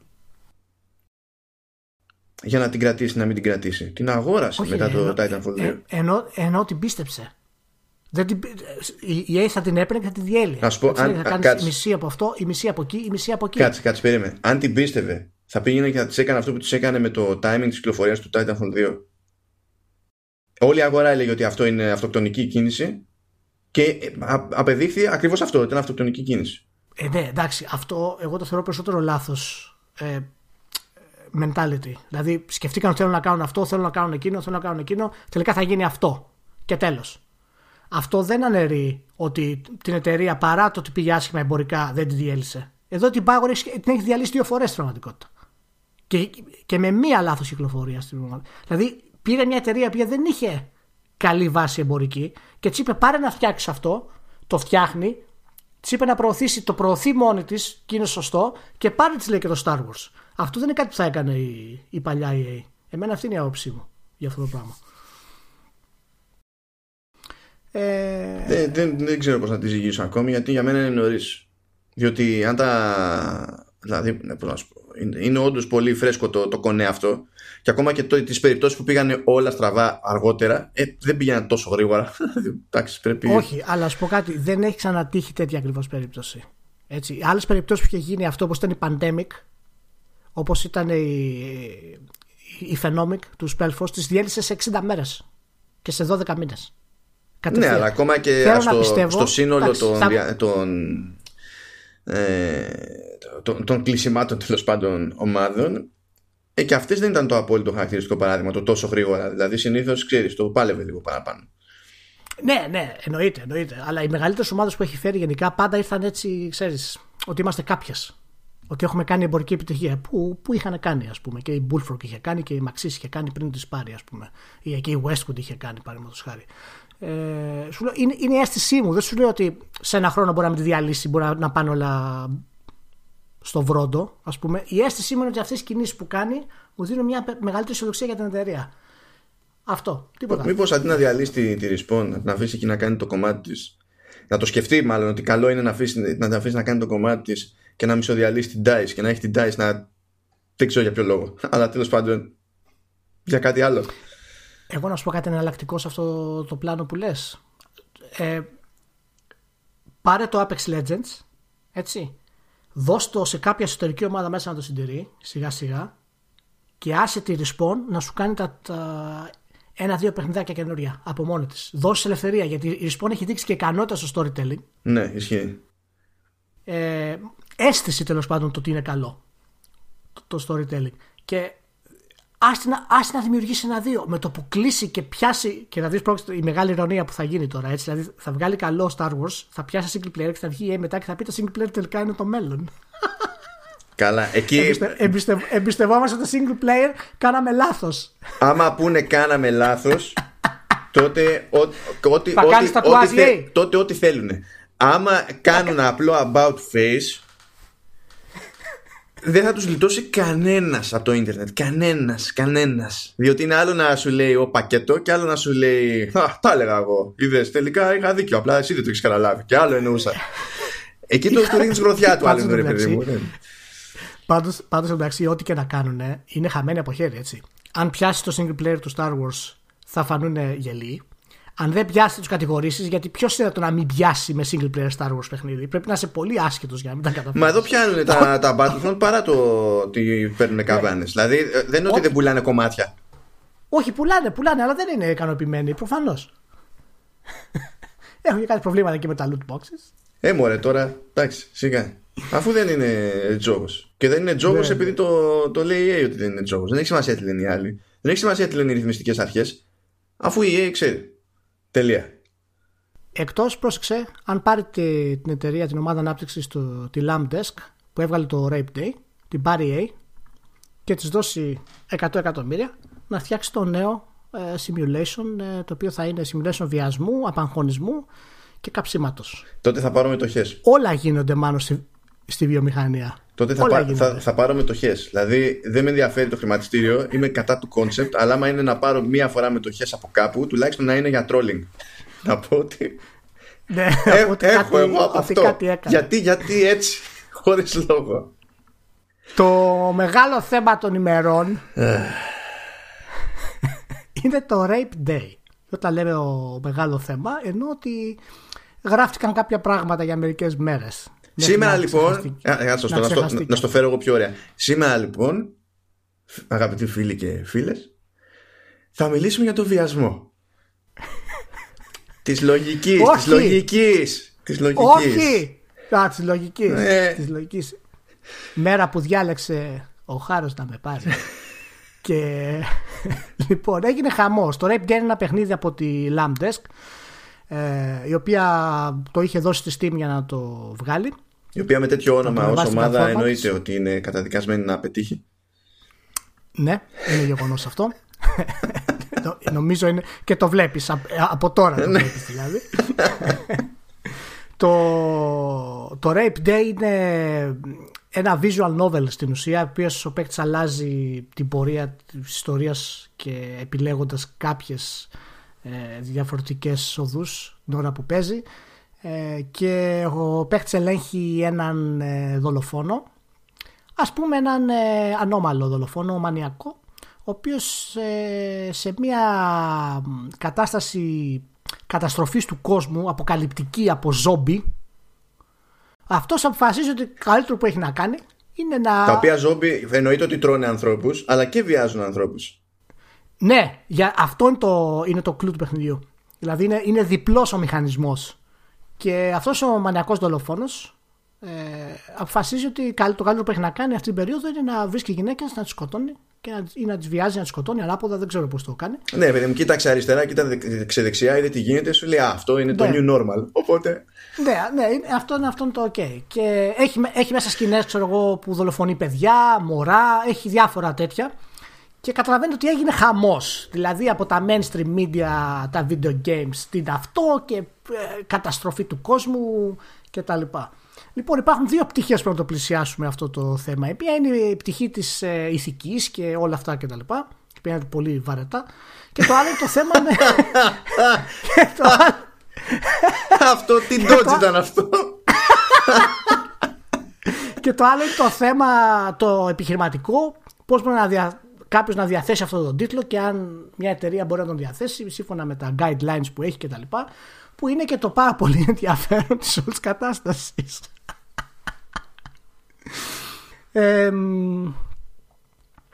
ναι, αυτή τη στιγμή δεν έχει βγει το παιχνίδι βέβαια. Η Steam το απέρριψε. Ε, ήταν να βγει, η Steam το απέρριψε. Ε, δεν είναι διαθέσιμο. Δεν, δεν είναι διαθέσιμο και δεν θα είναι διαθέσιμο μέσω Steam. Έτσι. Αυτό δεν σημαίνει ότι. Ναι, προφανώς. Θα γίνει διαθέσιμο. Δεν υπάρχει ναι. κανένα πρόβλημα σε αυτό. Ε, το πιο εύκολο τρόπο είναι να διαθέσει ένα παιχνίδι σήμερα. Δεν υπάρχει τώρα διαφορετικό αυτό. Κάνεις και self-hosting, ας πούμε. Λοιπόν, ε, το ηθικό είδα κάποια άρθρα που κάνανε, θα το πω το όνομα τώρα, δεν πειράζει. Για πες. Ε, από τη, στη Χάφινγκτον, η οποία... Ε, γιατί, ε, δεν, δεν, δεν, έχουμε κανένα λόγο να μην το αναφέρουμε. Ότι, ναι, θέλω να πω. Η οποία, ρε παιδί μου, έκανε ένα θεματάκι για το παιχνίδι. Ναι. Ε, και αυτό το, αυτό το κουμπώνεις με την πτυχή της συζήτησης που ασχολείται με την ηθική. Είναι άλλο, είναι άλλο θέμα από μόνο του. Όχι, όχι, όχι. Σου λέω τα, είτε το τι έγινε αυτές τις μέρες ε, από την κάλυψη αυτού του πράγματος. Και, και έχει να κάνει και με τον τομέα της ηθικής. Γιατί αυτό, αυτοί, τι κάναν, αυτοί πήραν πηγές από διάφορα μέσα του εξωτερικού, συνδύασαν κάτι και βγάλαν ένα κείμενο το οποίο έλεγε το κείμενο ότι ε, προωθούν τη βία τα video games συνδυάζοντας τώρα την κλασική βία που έχουμε το αιώνιο πρόβλημα με τα video games με κάτι τέτοιο το οποίο είναι πέρα από τη βία, είναι κάτι διαφορετικό. Ναι. Ε, και μέσα σε όλα αυτά ε, λέγανε ότι όλο αυτό είναι λέει και το, το κάνουν πάρα πολλοί οι Ιάπωνες developers και προφανώς εννοούσε φυσικά όλα τα visual novels, τα σεξουαλικά ας πούμε visual novels τα οποία υπάρχουν στη Steam. Καλά, αυτό ήταν μαγικό. Ήταν, ήταν, ήταν, ήταν μαγικό. Αυτό εδώ μεταξύ, αν το πεις, αν το πεις για άλλο ζήτημα, για άλλο λαό, έχουν πέσει και σε έχουν φάει. Α, ε, κάτι τέτοιο για τους Ιάπωνες το λες δημοσίως for free. Εμένα το... Ναι, εντάξει, ε, εμένα αυτό που, αυτό που με εκνεύρισε και ήταν η προχειρότητα με την οποία πήρανε δύο-τρεις πηγές και έγινε κι αλλού και τις βάλανε μέσα να πούνε κάτι. Δηλαδή, εντάξει, clickbait είναι προφανώς, Ε, ναι. έτσι, αλλά, αλλά θέλω να σου πω ότι μου έκανε λίγο εντύπωση γιατί το συγκεκριμένο παιχνίδι δεν είναι Mortal Kombat. Έχει κάποια βάση από πίσω να συζη- για, για συζήτηση αυτό το πράγμα. Το- το- α- αυτά που κάνει και αυτά που έχει σχεδιάσει ο. Ναι, και, και πότε η- ο ένα δημιουργός. μέσο σαν τη Huffington Post αναρωτιέται ποια είναι η βάση συζήτησης για video game. Όποιο. Δεν, έχεις, δε- δε- δε- δεν με ενδιαφέρει αυτό μάλλον εμένα. Εμένα με ενδιαφέρει ότι από τη στιγμή που έχεις τόσο μεγάλο κοινό, ε, έχεις υποχρέωση να κάνεις τουλάχιστον να είσαι. Να, να, να έχεις μια βάση αυτού που γράφεις Άμα το αντιγράψεις από κάπου αντιγράψέ το Αλλά να το αντιγράψεις από καλή πηγή Δεν μπορείς να βρεις ούτε καλή πηγή Ναι, μα γι' αυτό είναι που λέω ότι αυτός στην πραγματικότητα το παράδειγμα της Huffington Post ε, θίγει άλλο θέμα, διότι εκεί δεν έχουν φερθεί, φερθεί ούτε επαγγελματικά ούτε τίποτα. Το οποίο δυστυχώς δεν είναι καθόλου πρωτότυπο για το, για τη συγκεκριμένη, όχι το συγκεκριμένο μέσο, το, τη συγκεκρι- το συγκεκριμένο άθλημα. Δεν είναι καθόλου πρωτότυπο. Ο σύγχρονος δημοσιογράφος να έχει διάφορες φαντασμένες ιδέες για το τι είναι αποδεκτό πριν μπει στη διαδικασία να γράψεις κάτι. το, α- αυτό με ενόχλησε στο, στο, στο ηθικό κομμάτι είναι ότι το συνδυάσε με τη βία. Και για μένα αυτά τα δύο πράγματα δεν έχουν σχέση στα δύο παιχνίδια αυτά. Έχουν μια επιφανειακή σχέση γιατί έχουν βία. Έχει βία και αυτό, έχει βία και Ναι, το Mortal ναι. Kombat, ας πούμε. Αλλά το, το κομμάτι του Mortal Kombat, παραδείγματος χάρη ως βία, δεν εντάσσεται στην ηθική. Το κομμάτι του Rape Day εντάσσεται στην ηθική. Έχει ψωμί να συζητήσεις για την ηθική. Το Mortal Kombat είναι απλά σοκ. Δεν έχει καμία ηθική. Τι ηθική έχει όταν έχεις 10 super heroes οι οποίοι παλεύουν και πετάνε αστραπές από τη, από τη μύτη. Δηλαδή δεν έχει, νο- δεν έχει βάθος. Είναι απλά σοκ. Ω, βία. Τι είναι αυτό ναι, που ενώ θες να απεικονίζει. πεις τέλος πάντων ότι στο, στο Rape Day το πλαίσιο του παιχνιδιού είναι τέλος πάντων πιο κοντά στην πραγματικότητα κατά Στο μία rape, έννοια. ναι, όχι, το rape, ναι, το rape day δηλαδή έχει ξέροντα το zombie σχεδιαστεί. apocalypse τέλος πάντων ότι όλα τα Ναι. υπόλοιπα. ναι. Ακριβώς. Δηλαδή, άμα σκεφτείς το πώς μπορεί να φτιάχτηκαν αυτά τα δύο παιχνίδια, έτσι, στο design board, ας πούμε, του, Marto- του Mortal Kombat βγάζει τους χαρακτήρες και λες τι κινήσεις θα έχουν. Και στο Rape Day ο άλλος λέει πώς θα πάω έτσι στη συζήτηση ώστε να τη βιάσω ή να τη σκοτώσω. Δηλαδή, στο ένα έχει. Υπάρχει σκέψη από πίσω και υπάρχει σχεδιασμός. Άρα μπαίνει και η ηθική μέσα γιατί είναι προμελετημένο. Είναι δηλαδή αυτό που θες να κάνει ο άλλος. Για πες μου για το θέμα της, ε, της ηθικής για αυτό το πράγμα στο, για το Rape Day. Εμένα δεν με απασχολεί τόσο το θέμα της ηθικής, αλλά περισσότερο το θέμα της Steam, να σου πω την αλήθεια. Ε, αλλά για πες μου πώς το βλέπεις όλο αυτό με το Rape Day. Για μένα το θέμα είναι ένα και συνδέεται και με τη μία μπάντα και με την άλλη μπάντα. Δεν μπορώ να τα δω ξεχωριστά. Δηλαδή δεν μπορώ να θεωρήσω ότι το σημαντικότερο στην όλη περίπτωση είναι το κομματι του χειρισμού της Valve. Είναι ένα μέρος του όλου όχι, όχι, ζητήματος εγώ για στο ποιο με μένα. ενδιαφέρει εμένα περισσότερο, όχι ποιο είναι πιο σημαντικό. Αυτό δεν θέλω να το κρίνω. Όχι, όχι, δεν, δεν λέω αυτό. Λέω, ε, εμένα ποιο με, ποιο με ενδιαφέρει να συζητήσω εμένα περισσότερο. Ναι, δεν, όχι, δεν, δεν, δεν το ορίζω, δεν το ορίζω έτσι. Θέλω να πω ότι ούτε το ένα θα πω ότι είναι το πιο σημαντικό, ούτε το άλλο θα πω ότι είναι το πιο σημαντικό. Γιατί και τα δύο μαζί μες στο μυαλό μου συνθέτουν ένα άλλο αντικείμενο συζήτησης που ξεφεύγει και από τα δύο, αλλά άπτεται ευρύτερα της, της βιομηχανίας και όχι μόνο. Οπότε, ό,τι και να πω για το ηθικό κομμάτι, ό,τι να πω συγκεκριμένα για τους χειρισμούς της Valve, που θα τα πούμε. Γιατί έχει, υπάρχει λόγος να τα λέμε, έχει αξία να τα πούμε. Ε, δεν, μου φτά, δεν μου φτάνει να, να, να τελειώσει εκεί η συζήτηση. Αυτό θέλω να πω. Δηλαδή για μένα πρέπει να πάει και ακόμη παραπέρα. Τώρα, στο, στο επίπεδο της ηθικής, ε, φαντάζομαι ότι το, το βασικό ζήτημα, δηλαδή για να ξεκινήσει μια τέτοια κουβέντα σε τέτοιες περιπτώσεις, είναι το αν θεωρώ ότι θα πρέπει να υπάρχει το παιχνίδι ή όχι, ή αν θα πρέπει να βγει στο Steam ή όχι. Α, δεν ξέρω. Το... Αυτό που λένε, μάλλον αυτό που ακούγεται φυσικά από όλα τα media, είναι ότι είναι άρρωστο να υπάρχει τέτοιο παιχνίδι. Αυτές είναι οι πρώτες αντιδράσεις. Εντάξει, το, το αν είναι άρρωστο ή όχι είναι irrelevant. Ναι, γιατί προωθεί, γιατί προωθεί τη βία και Εντάξει. το βιασμό και όλα αυτά. Α, α, αυτό, αυτό είναι χαζομάρα. Το αν είναι άρρωστο ή όχι είναι άσχετο με το αν είναι λογικό να. να μάλλον, αν είναι λογικό. Αν ε, δικαιούται να υφίσταται για τον οποιοδήποτε λόγο ή τι ό,τι να είναι. Πολλά πράγματα είναι άρρωστα και υφίσταται. Το ζήτημα γιατί στην τελική είμαστε σε κάθε περίπτωση υποτίθεται ότι είμαστε οργανωμένοι σε κοινωνίες. Δεν είμαστε οργανωμένοι με τον τρόπο που είμαστε για να λειτουργεί μετά ο καθένας όπως του τη βαρέσει και να κάνει ό,τι του βαρέσει. Άλλο το πιστεύω ότι μου τη βαρέσει, άλλο κάνω ότι μου τη βαράει. Οπότε από ένα σημείο και έπειτα ε, αναγκαστικά μπλέκεις με το ζήτημα το αν υπάρχει παρανομία.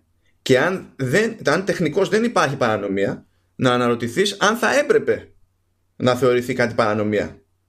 Αν το, το αντικείμενο της συζήτησης, το, το, το, ε, το πλαίσιο της συζήτησης είναι το τι θεωρώ εγώ ναι, προφανώς. Ε, δεν είναι... και, τι, και τι είναι κοινωνικά αποδεκτό. Ναι, ναι, αλλά αυτό θέλω να σου πω. Το τι θεωρώ εγώ ως μονάδα και ο άλλος ως μονάδα και ο παράλληλος ως μονάδα.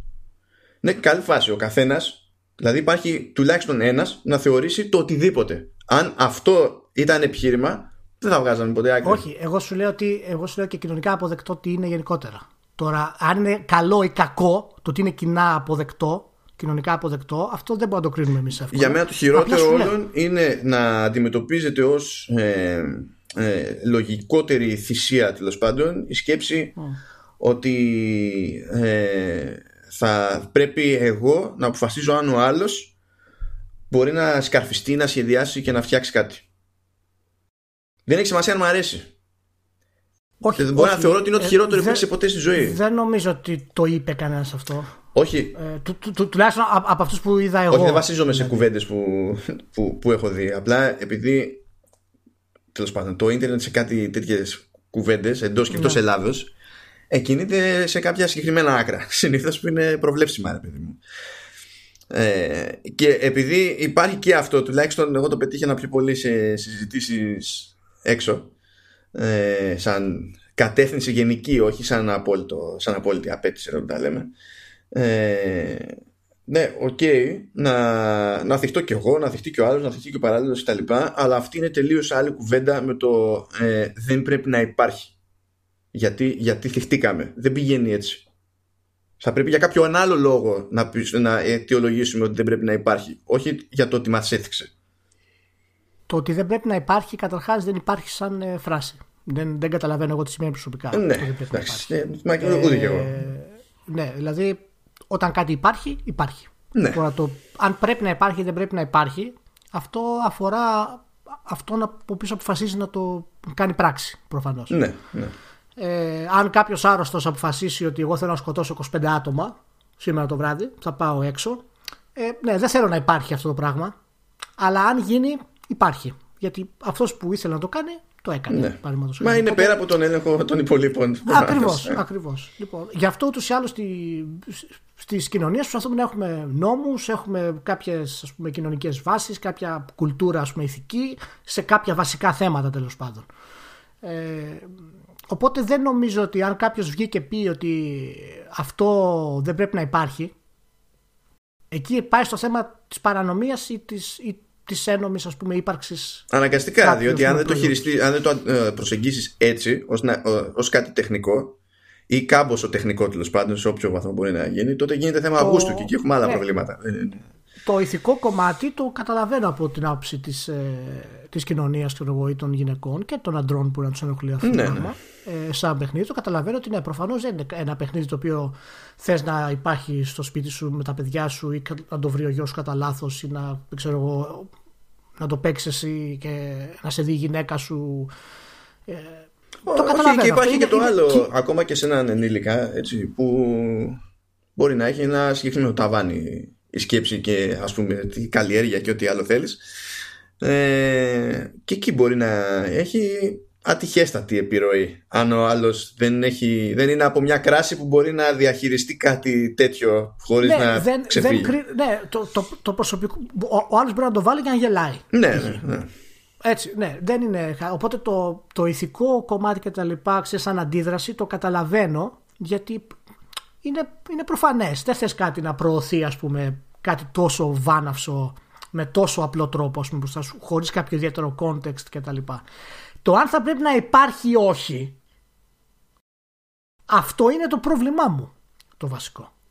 Και αν βγεις να πεις βγήκαν ξέρω εγώ να κάνουν, να κάνουν petition ξέρω εγώ το Change.org παραδείγματος χάρη ναι. για να, να μην ανέβει το παιχνίδι στη Steam, να πιέσουν τη Steam κτλ.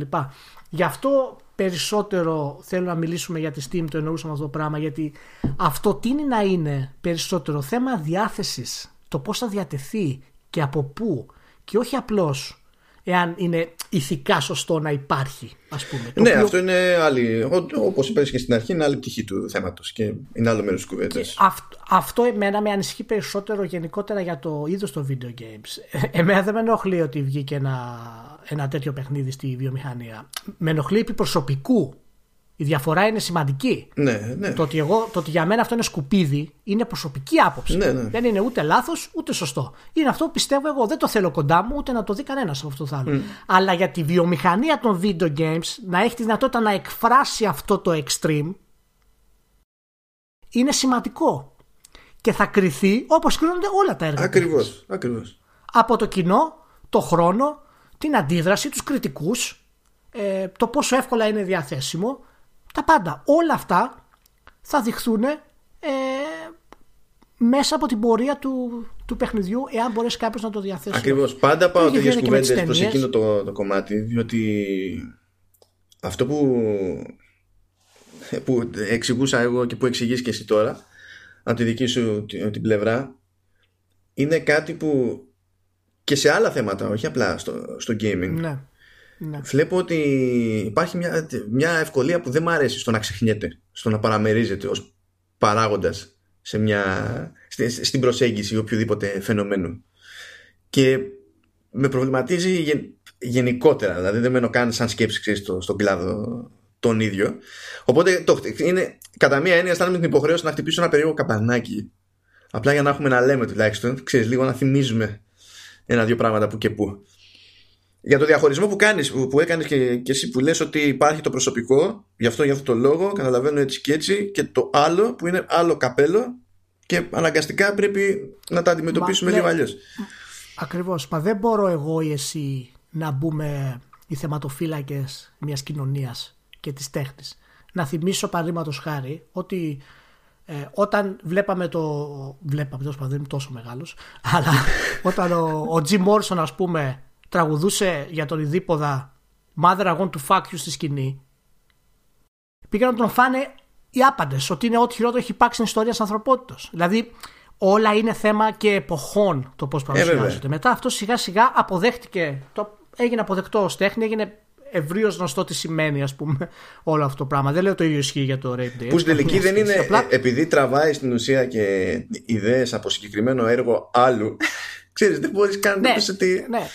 Ε, αλλά είναι, είναι μεγάλη διαφορά στο, στο τι ακριβώς, το πώς θα είναι διαθέσιμο κάτι τέτοιο, ε, εάν πρέπει να είναι διαθέσιμο ή όχι, το οποίο αυτό θα, θα, το κρίνουν αυτοί που κρατάνε τα κλειδιά. Την πύλη που λέμε. Πώς είναι τα κινηματογραφικά στούντιο ναι. και λέει όχι μεγάλε, αυτό δεν θα το εκδώσουμε. Ή ναι, Αρονόφσκι θα πετάξει ένα μωρό μες στην τουαλέτα. Ε, ναι, δεν θα πω από πού είναι αυτό τώρα γιατί υπάρχει ένα spoiler για όσους δεν το έχουν δει. Ναι, εντάξει. Αλλά... Τουλάχιστον εγώ κατάλαβα. Ναι, να ναι ε, οπότε να το, να το έβλεπες μια σκηνή τέτοια το Ρονόφσκι πριν 40 χρόνια, θα κεγόντουσαν τα πάντα. Τίποτα, πόλεμος. Πόλεμος. Δεν θα έμενε σινεμά όρθιο. Κανονικά. Ε, τώρα, Εδώ πριν, τόσα, πριν, πριν 40 ε, χρόνια ήταν, ε, συγκλονιζόταν ο κόσμος με τον πρώτο εξορκιστή. Ναι. Όχι για την ατμόσφαιρα απαραίτητα, αλλά ναι, επειδή ναι, πιστεύανε, δεν ξέρω και εγώ τι, ας πούμε, ότι βλέπανε εκείνη την ώρα. Αυτό το, το συγκεκριμένο ε, για το Rape Day δεν το συγκρίνω με, με αυτά τα έργα τέχνης. Δεν έχει καμία όχι, σχέση. Απλά είναι η, η, λογική πίσω από όλο αυτό το πράγμα. Έτσι. Ε, εγώ το Rape Day που είδα σκηνές του, ε, φωτογραφίες, διάβασα το developer γενικά ε, ποιος είναι ο λόγος που το έβγαλε. Είπε μάλιστα ότι μπορεί να είναι και δικό μου, λέει, δικός μου τρόπος να αντιμετωπίσω το μετατραυματικό μου στρες ναι, ναι. που έχω. Ε, άγχος και τα λοιπά. Ε, τέλος πάντων, εγώ δεν πίστηκα ιδιαίτερα από αυτό το πράγμα. Ε, προσωπικά το θεωρώ σκουπίδι γιατί δεν έχει κανένα ουσιαστικό context πίσω από αυτό το πράγμα για να προσφέρει μια ιδέα ε, να πει κάτι δηλαδή και εδώ υπάρχει και μια διαφορά για το τι μπορεί να κάνει ένα video game και τι μπορεί να κάνει μια κινηματογραφική ταινία για αυτό το πράγμα. Ε, Παραδείγματος χάρη, δεν ξέρω αν θυμάσαι το Death Match σκηνή με την Μπελούτσι που βιάζεται στην αρχή. Α, στο Reversible, ναι. Ε, είναι, είναι, είναι τρομακτική σκηνή γιατί είναι, είναι πολύ ρεαλιστική ναι, σκηνή. Ναι, ναι. Ήταν και ο άντρας της τότε βέβαια και τα ξέρανε, μπορούσαν να τα κάνουν μεταξύ τους πιο εύκολα κτλ. Είναι πολύ, είναι πολύ σκληρή σκηνή. Το υπόλοιπο μέρος της ταινίας δεν το περνάει να τη βιάζει με χειρότερους τρόπους. σου, λέει, σου εξηγεί πάνω κάτω πώς έχει χτιστεί το μίσος της και πώς χτίζεται η εκδίκησή της και τι προσπαθεί να ξεπεράσει. Οπότε στο παιχνίδι αυτό που ο σκοπός του είναι αυτός στην ουσία να βιάσει κάποιον και να σκοτώσει κάποιον με χειρότερο τρόπο και να βρεις τρόπους να σκοτώσεις περισσότερους ε, δεν μου δίνει εμένα κάποιο context για να το θεωρήσω ότι προσπαθεί να εκφράσει κάτι. Και φυσικά δεν θα το ήθελα πουθενά κοντά σε οποιοδήποτε πλατφόρμα έκδοσης. Αυτό είναι η προσωπική άποψη. Με έκανε να θυμηθώ το Manhunt. Ναι, μπράβο. Είχε γίνει χαμός και με το Manhunt. Κάνα κακομοίρας, ναι. Λοιπόν, και εκεί φτάνουμε στη Steam τώρα για αυτό το πράγμα. Για πες μου λίγο γιατί για τη Steam πώς το βλέπεις την, την, όλη κατάσταση. Λοιπόν, ε, η εταιρεία έχει ένα βασικό πρόβλημα στο κεφάλι της. Είναι ή τουλάχιστον πιστεύουν ότι είναι ναι. ε, κάργα η Apple όχι ρε Τουμπανί. ότι είναι, ότι είναι, ότι είναι τουμπανί. ότι είναι, ότι είναι κάργα αριστεροί προγραμματιστές στα παιδιά των Ινδουδιών ναι. Ε, και ότι όλα πρέπει να είναι όσο πιο ανοιχτά μπορούν και τα λοιπά. Αυτό το έχουν ναι. δείξει και στο παρελθόν με άλλες κινήσεις. Δηλαδή, πίστη τους ότι υπήρχε ναι. ελπίδα να κάνουν κάτι με το SteamOS και με το Linux. Ή, ε, το ότι, ναι, ε, αυτή την υπέρβαση. Ε, ναι, ναι, το ότι μπήκαν στη διαδικασία να ασχοληθούν στο βαθμό που ασχολήθηκαν στην πλατφόρμα τους ε, με, με crowdsourcing. Το ότι έχουν το Steam Greenlight, ώστε να μην μπαίνουν στη διαδικασία να χρειάζεται να κάνουν εκείνη τη διαλογή, να βλέπουν ο κόσμος γιατί ενδιαφέρεται και να διαχωρίζονται κάποια πράγματα, κάποια πράγματα έτσι. Έχουν κάνει πράγματα στο παρελθόν δηλαδή που δείχνουν ότι έχουν μια πίστη λίγο σε αυτές τις ιδέες. Δεν είναι απλά μια ευκαιριακή βλακεία. Το ότι έχουν βέβαια μια πίστη σε αυτές τις ιδέες δεν πάει να πει ότι αυτές οι ιδέες δεν εξυπηρετούν το οτιδήποτε. Ε, αλλά δεν θα τους πω όχι σε αυτό το ζήτημα, στο ζήτημα των guidelines που έχουν για το τι δέχονται και τι δεν δέχονται, που έχουν κάνει ένα μάτσο μπρος πίσω, αλλά σαν μια, για την ευρύτερη τους νοοτροπία μπορώ να πω ότι σε κάποιο βαθμό έχουν επιδείξει μια ελάχιστη αποδεκτή συνέπεια ας το πούμε έτσι. Επιδείξει είπες ή επιδείξει. Επιδείξει, επιδείξει. το άλλο είναι το, το κάνει το ρίπι και έτσι συμπληρώνει το ένα το άλλο. Ε, ε, τώρα σε αυτή την περίπτωση στην ουσία καταλήγουμε στο ίδιο συμπέρασμα που είχαμε καταλήξει και την προηγούμενη φορά που είχαμε πιάσει ζήτημα χωρίς να υπάρχει τέτοια, τέτοιο καφροπέχνητο σαν αφορμή. Ότι εντάξει, κατανοώ ότι οποιοδήποτε κάνει το, τον κλειδοκράτορα σε πλατφόρμα ή ό,τι άλλο λογικό είναι κατά καιρούς να προσαρμόσει τη, τους κανονισμούς τους. Συμβαίνει σε όλους. Ναι. Γιατί η κατάσταση δεν μένει σταθερή, κάτι πρέπει να πειράξεις. Αυτό λέω. το, το πρόβλημα δηλαδή αυτό κάθε αυτό δεν είναι ακριβώς ότι κατά διαστήματα κάνει αλλαγές στα guidelines η, η Steam. Είναι το πώς φτάνει να μπει στη διαδικασία να τις κάνει και γιατί τις κάνει όταν τις κάνει. Διότι ε, ε, ε, έβγαλε και μια δήλωση που λέει ότι από τη στιγμή που έχουμε αυτή την οτροπία ότι το αφήνουμε όσο πιο ανοιχτό γίνεται ε, εκ των πραγμάτων είμαστε αναγκασμένοι σε κάποιες περιπτώσεις ε, να κινούμαστε σε αντίδραση με κάτι που έχει γίνει και όχι να το έχουμε εξετάσει από πριν και τα λοιπά που αυτό το δέχομαι γιατί γενικά συμβαίνει σε πλατφόρμες αυτό το πράγμα δεν είναι παράξενο δεν μπορείς να τα ναι. κουμαντάρεις όλα ποιος κάνεις ε, αλλά όταν η αντίδραση αυτή που έχεις σε συγκεκριμένη περίπτωση ξεκινάει με το μπλα μπλα και ε, προτεραιότητά μας είναι μεταξύ άλλων και βάζεις πρώτο πρώτο παράδειγμα το να προστατεύουμε την εταιρεία. Έχεις ένα πρόβλημα συγκεκριμένο. Δεν μπορείς αυτή τη συζήτηση για αυτό το παιχνίδι όταν βάζεις πράγματα που παίζουν ρόλο στη διαδικασία λήψης αποφάσεων για το best βγες στον κατάλογο του, της υπηρεσίας δεν μπορείς να βάζεις πρώτο το να προστατεύουμε την εταιρεία. Δεν έχεις συνειδητοποιήσει τι γίνεται για να, το, να δίνεις σε κάτι τέτοιο προτεραιότητα σε αυτή τη συζήτηση. Ρε Μάνο, συμφωνώ απόλυτα σε ό,τι λες. Ε, η, η Steam είναι η μεγαλύτερη πλατφόρμα που παίζει για PC games. Εντάξει. Ναι. Και έχεις δίκιο ότι είναι αριστερή πλατφόρμα με την έννοια που τέλος πάντων ε, δίνουν το, το αριστερό εκεί. Ναι, ναι. Γιατί έχουμε και μια απόσταση, ε, αλήθεια είναι. Ε, ναι. Γιατί ε, ως γνωστόν για, το, για τον τυπικό Αμερικανό, εμείς εδώ στην Ευρώπη είμαστε κομμουνιστές. Ναι, ναι, ναι. Είμαστε. Α, μην πω. Ναι.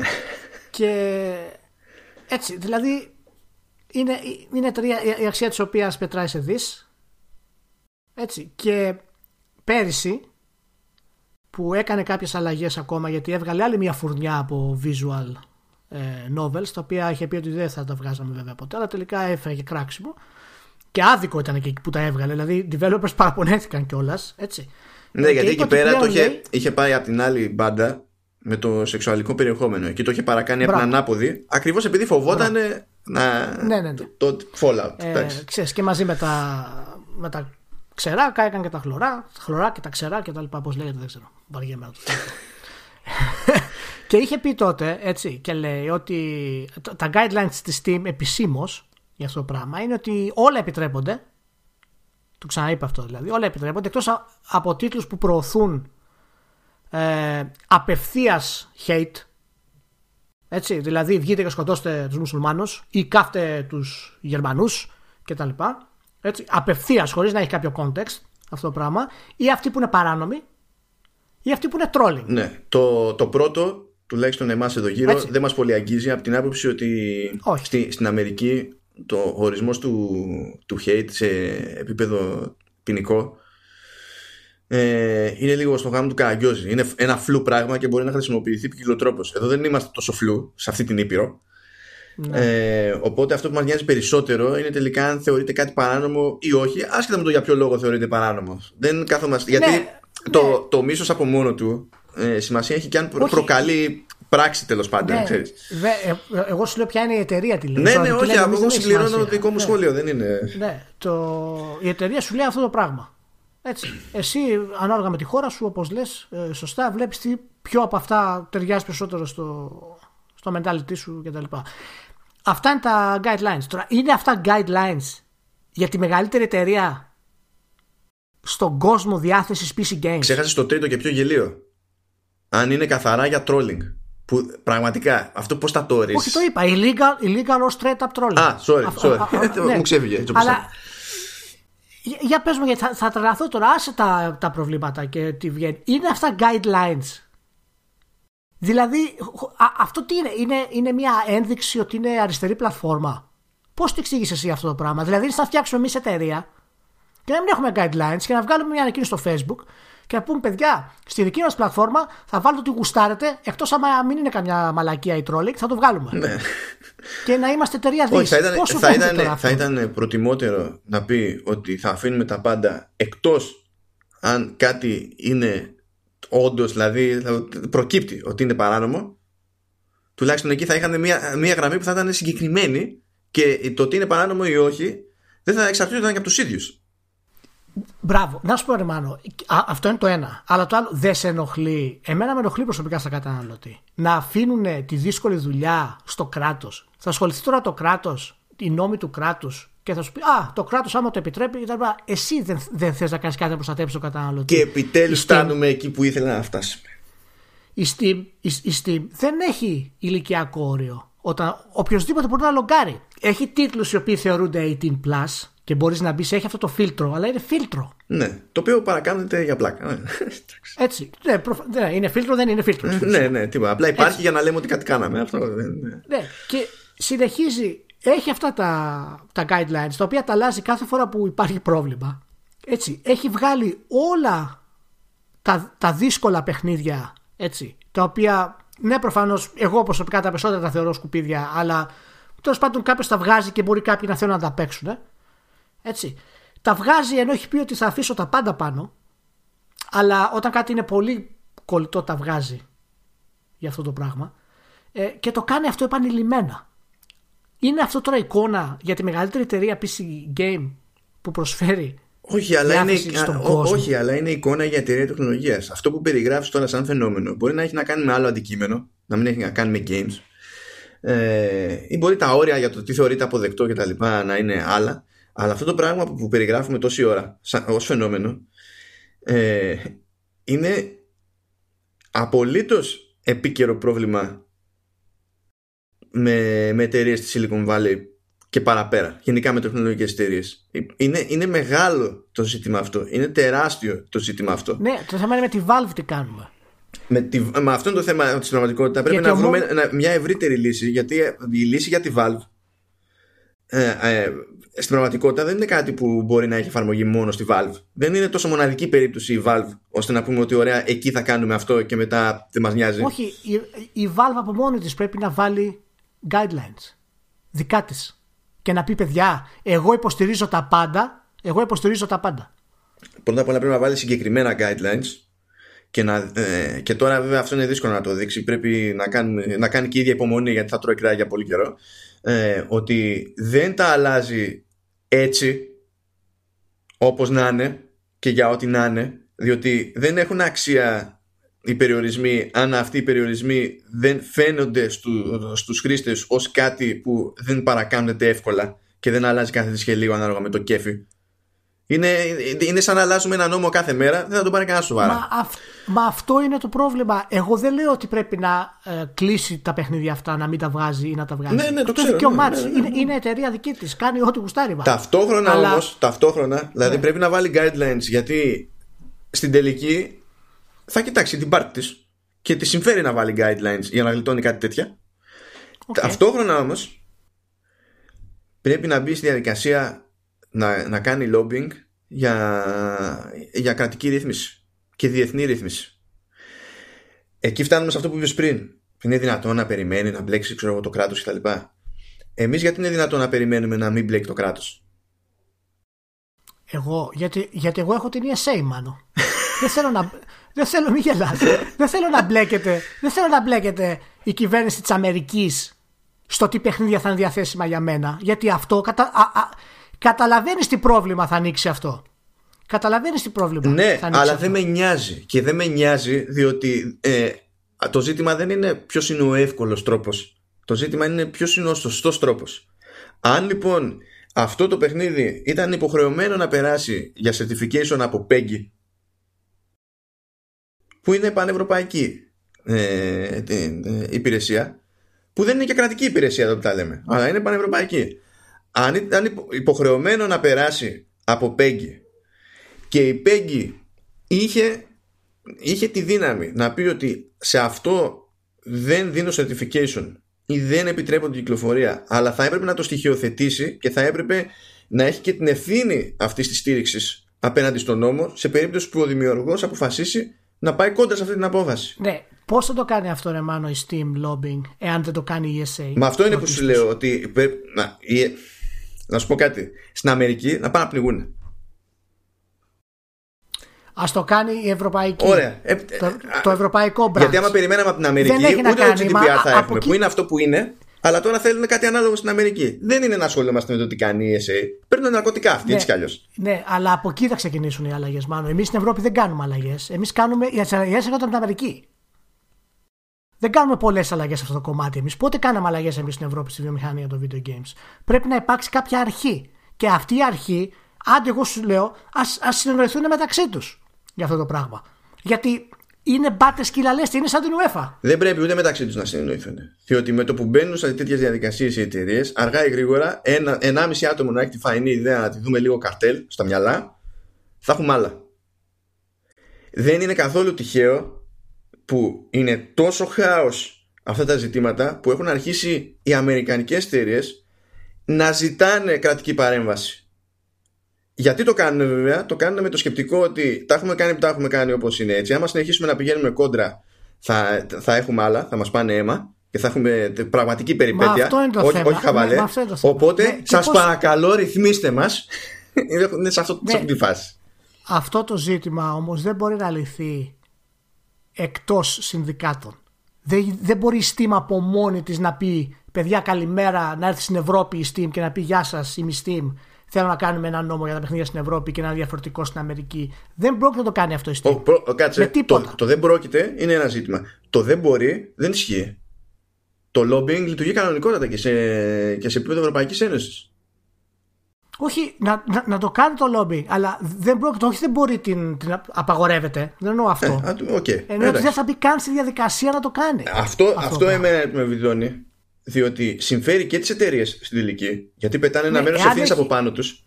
Μπράβο. Εάν όμως ένας ένας μεγαλύτερο οργανισμός πάνω από την Steam την αναγκάσει να το κάνει, δεν θα έχει επιλογή. Τώρα αυτός ο οργανισμός, αν δεν είναι η ESA στην Αμερική, ας πούμε, και την αναφέρω επειδή είναι η πιο μεγάλη ας πούμε, αγορά Ε, αν δεν είναι η ESA, αυτός που μένει είναι το κράτος. Μα ούτως ή άλλω πρέπει να μπλέξεις. Ναι, ε, έχει, έχει τους προφανείς κινδύνου. Έτσι όπως είμαστε, ναι. Έτσι όπως είμαστε, έχει ναι. του προφανείς κινδύνους. Αλλά πρέπει να μπλέξει το κράτος. Για ποιο λόγο πρέπει να μπλέξει το κράτος; Όχι επειδή δεν θα κάνει βλακεία. Είναι αυτονόητο ότι θα κάνει βλακεία το κράτος. Δηλαδή δεν καταλαβαίνει άλλα κι άλλα. Όχι μόνο στην Αμερική, γενικότερα. Όμως, εγώ σαν πολίτης έχω μια διέξοδο ναι, όταν θέλω να έρθω αντιμέτωπος με το κράτος. Ξέρω πόσο ανέκδοτο ακούγεται αλλά πιάσει το μέγεθος, πιάσει την ένταση αυτού του ανέκδοτου και προσπάθησε να τη βάλεις δίπλα στην ένταση του άλλου ανέκδοτου, το τι περιθώριο έχω εγώ σαν ιδιώτης όταν θέλω να κάνω κάτι ανάλογο σε άλλο ιδιώτη που είναι η εταιρεία.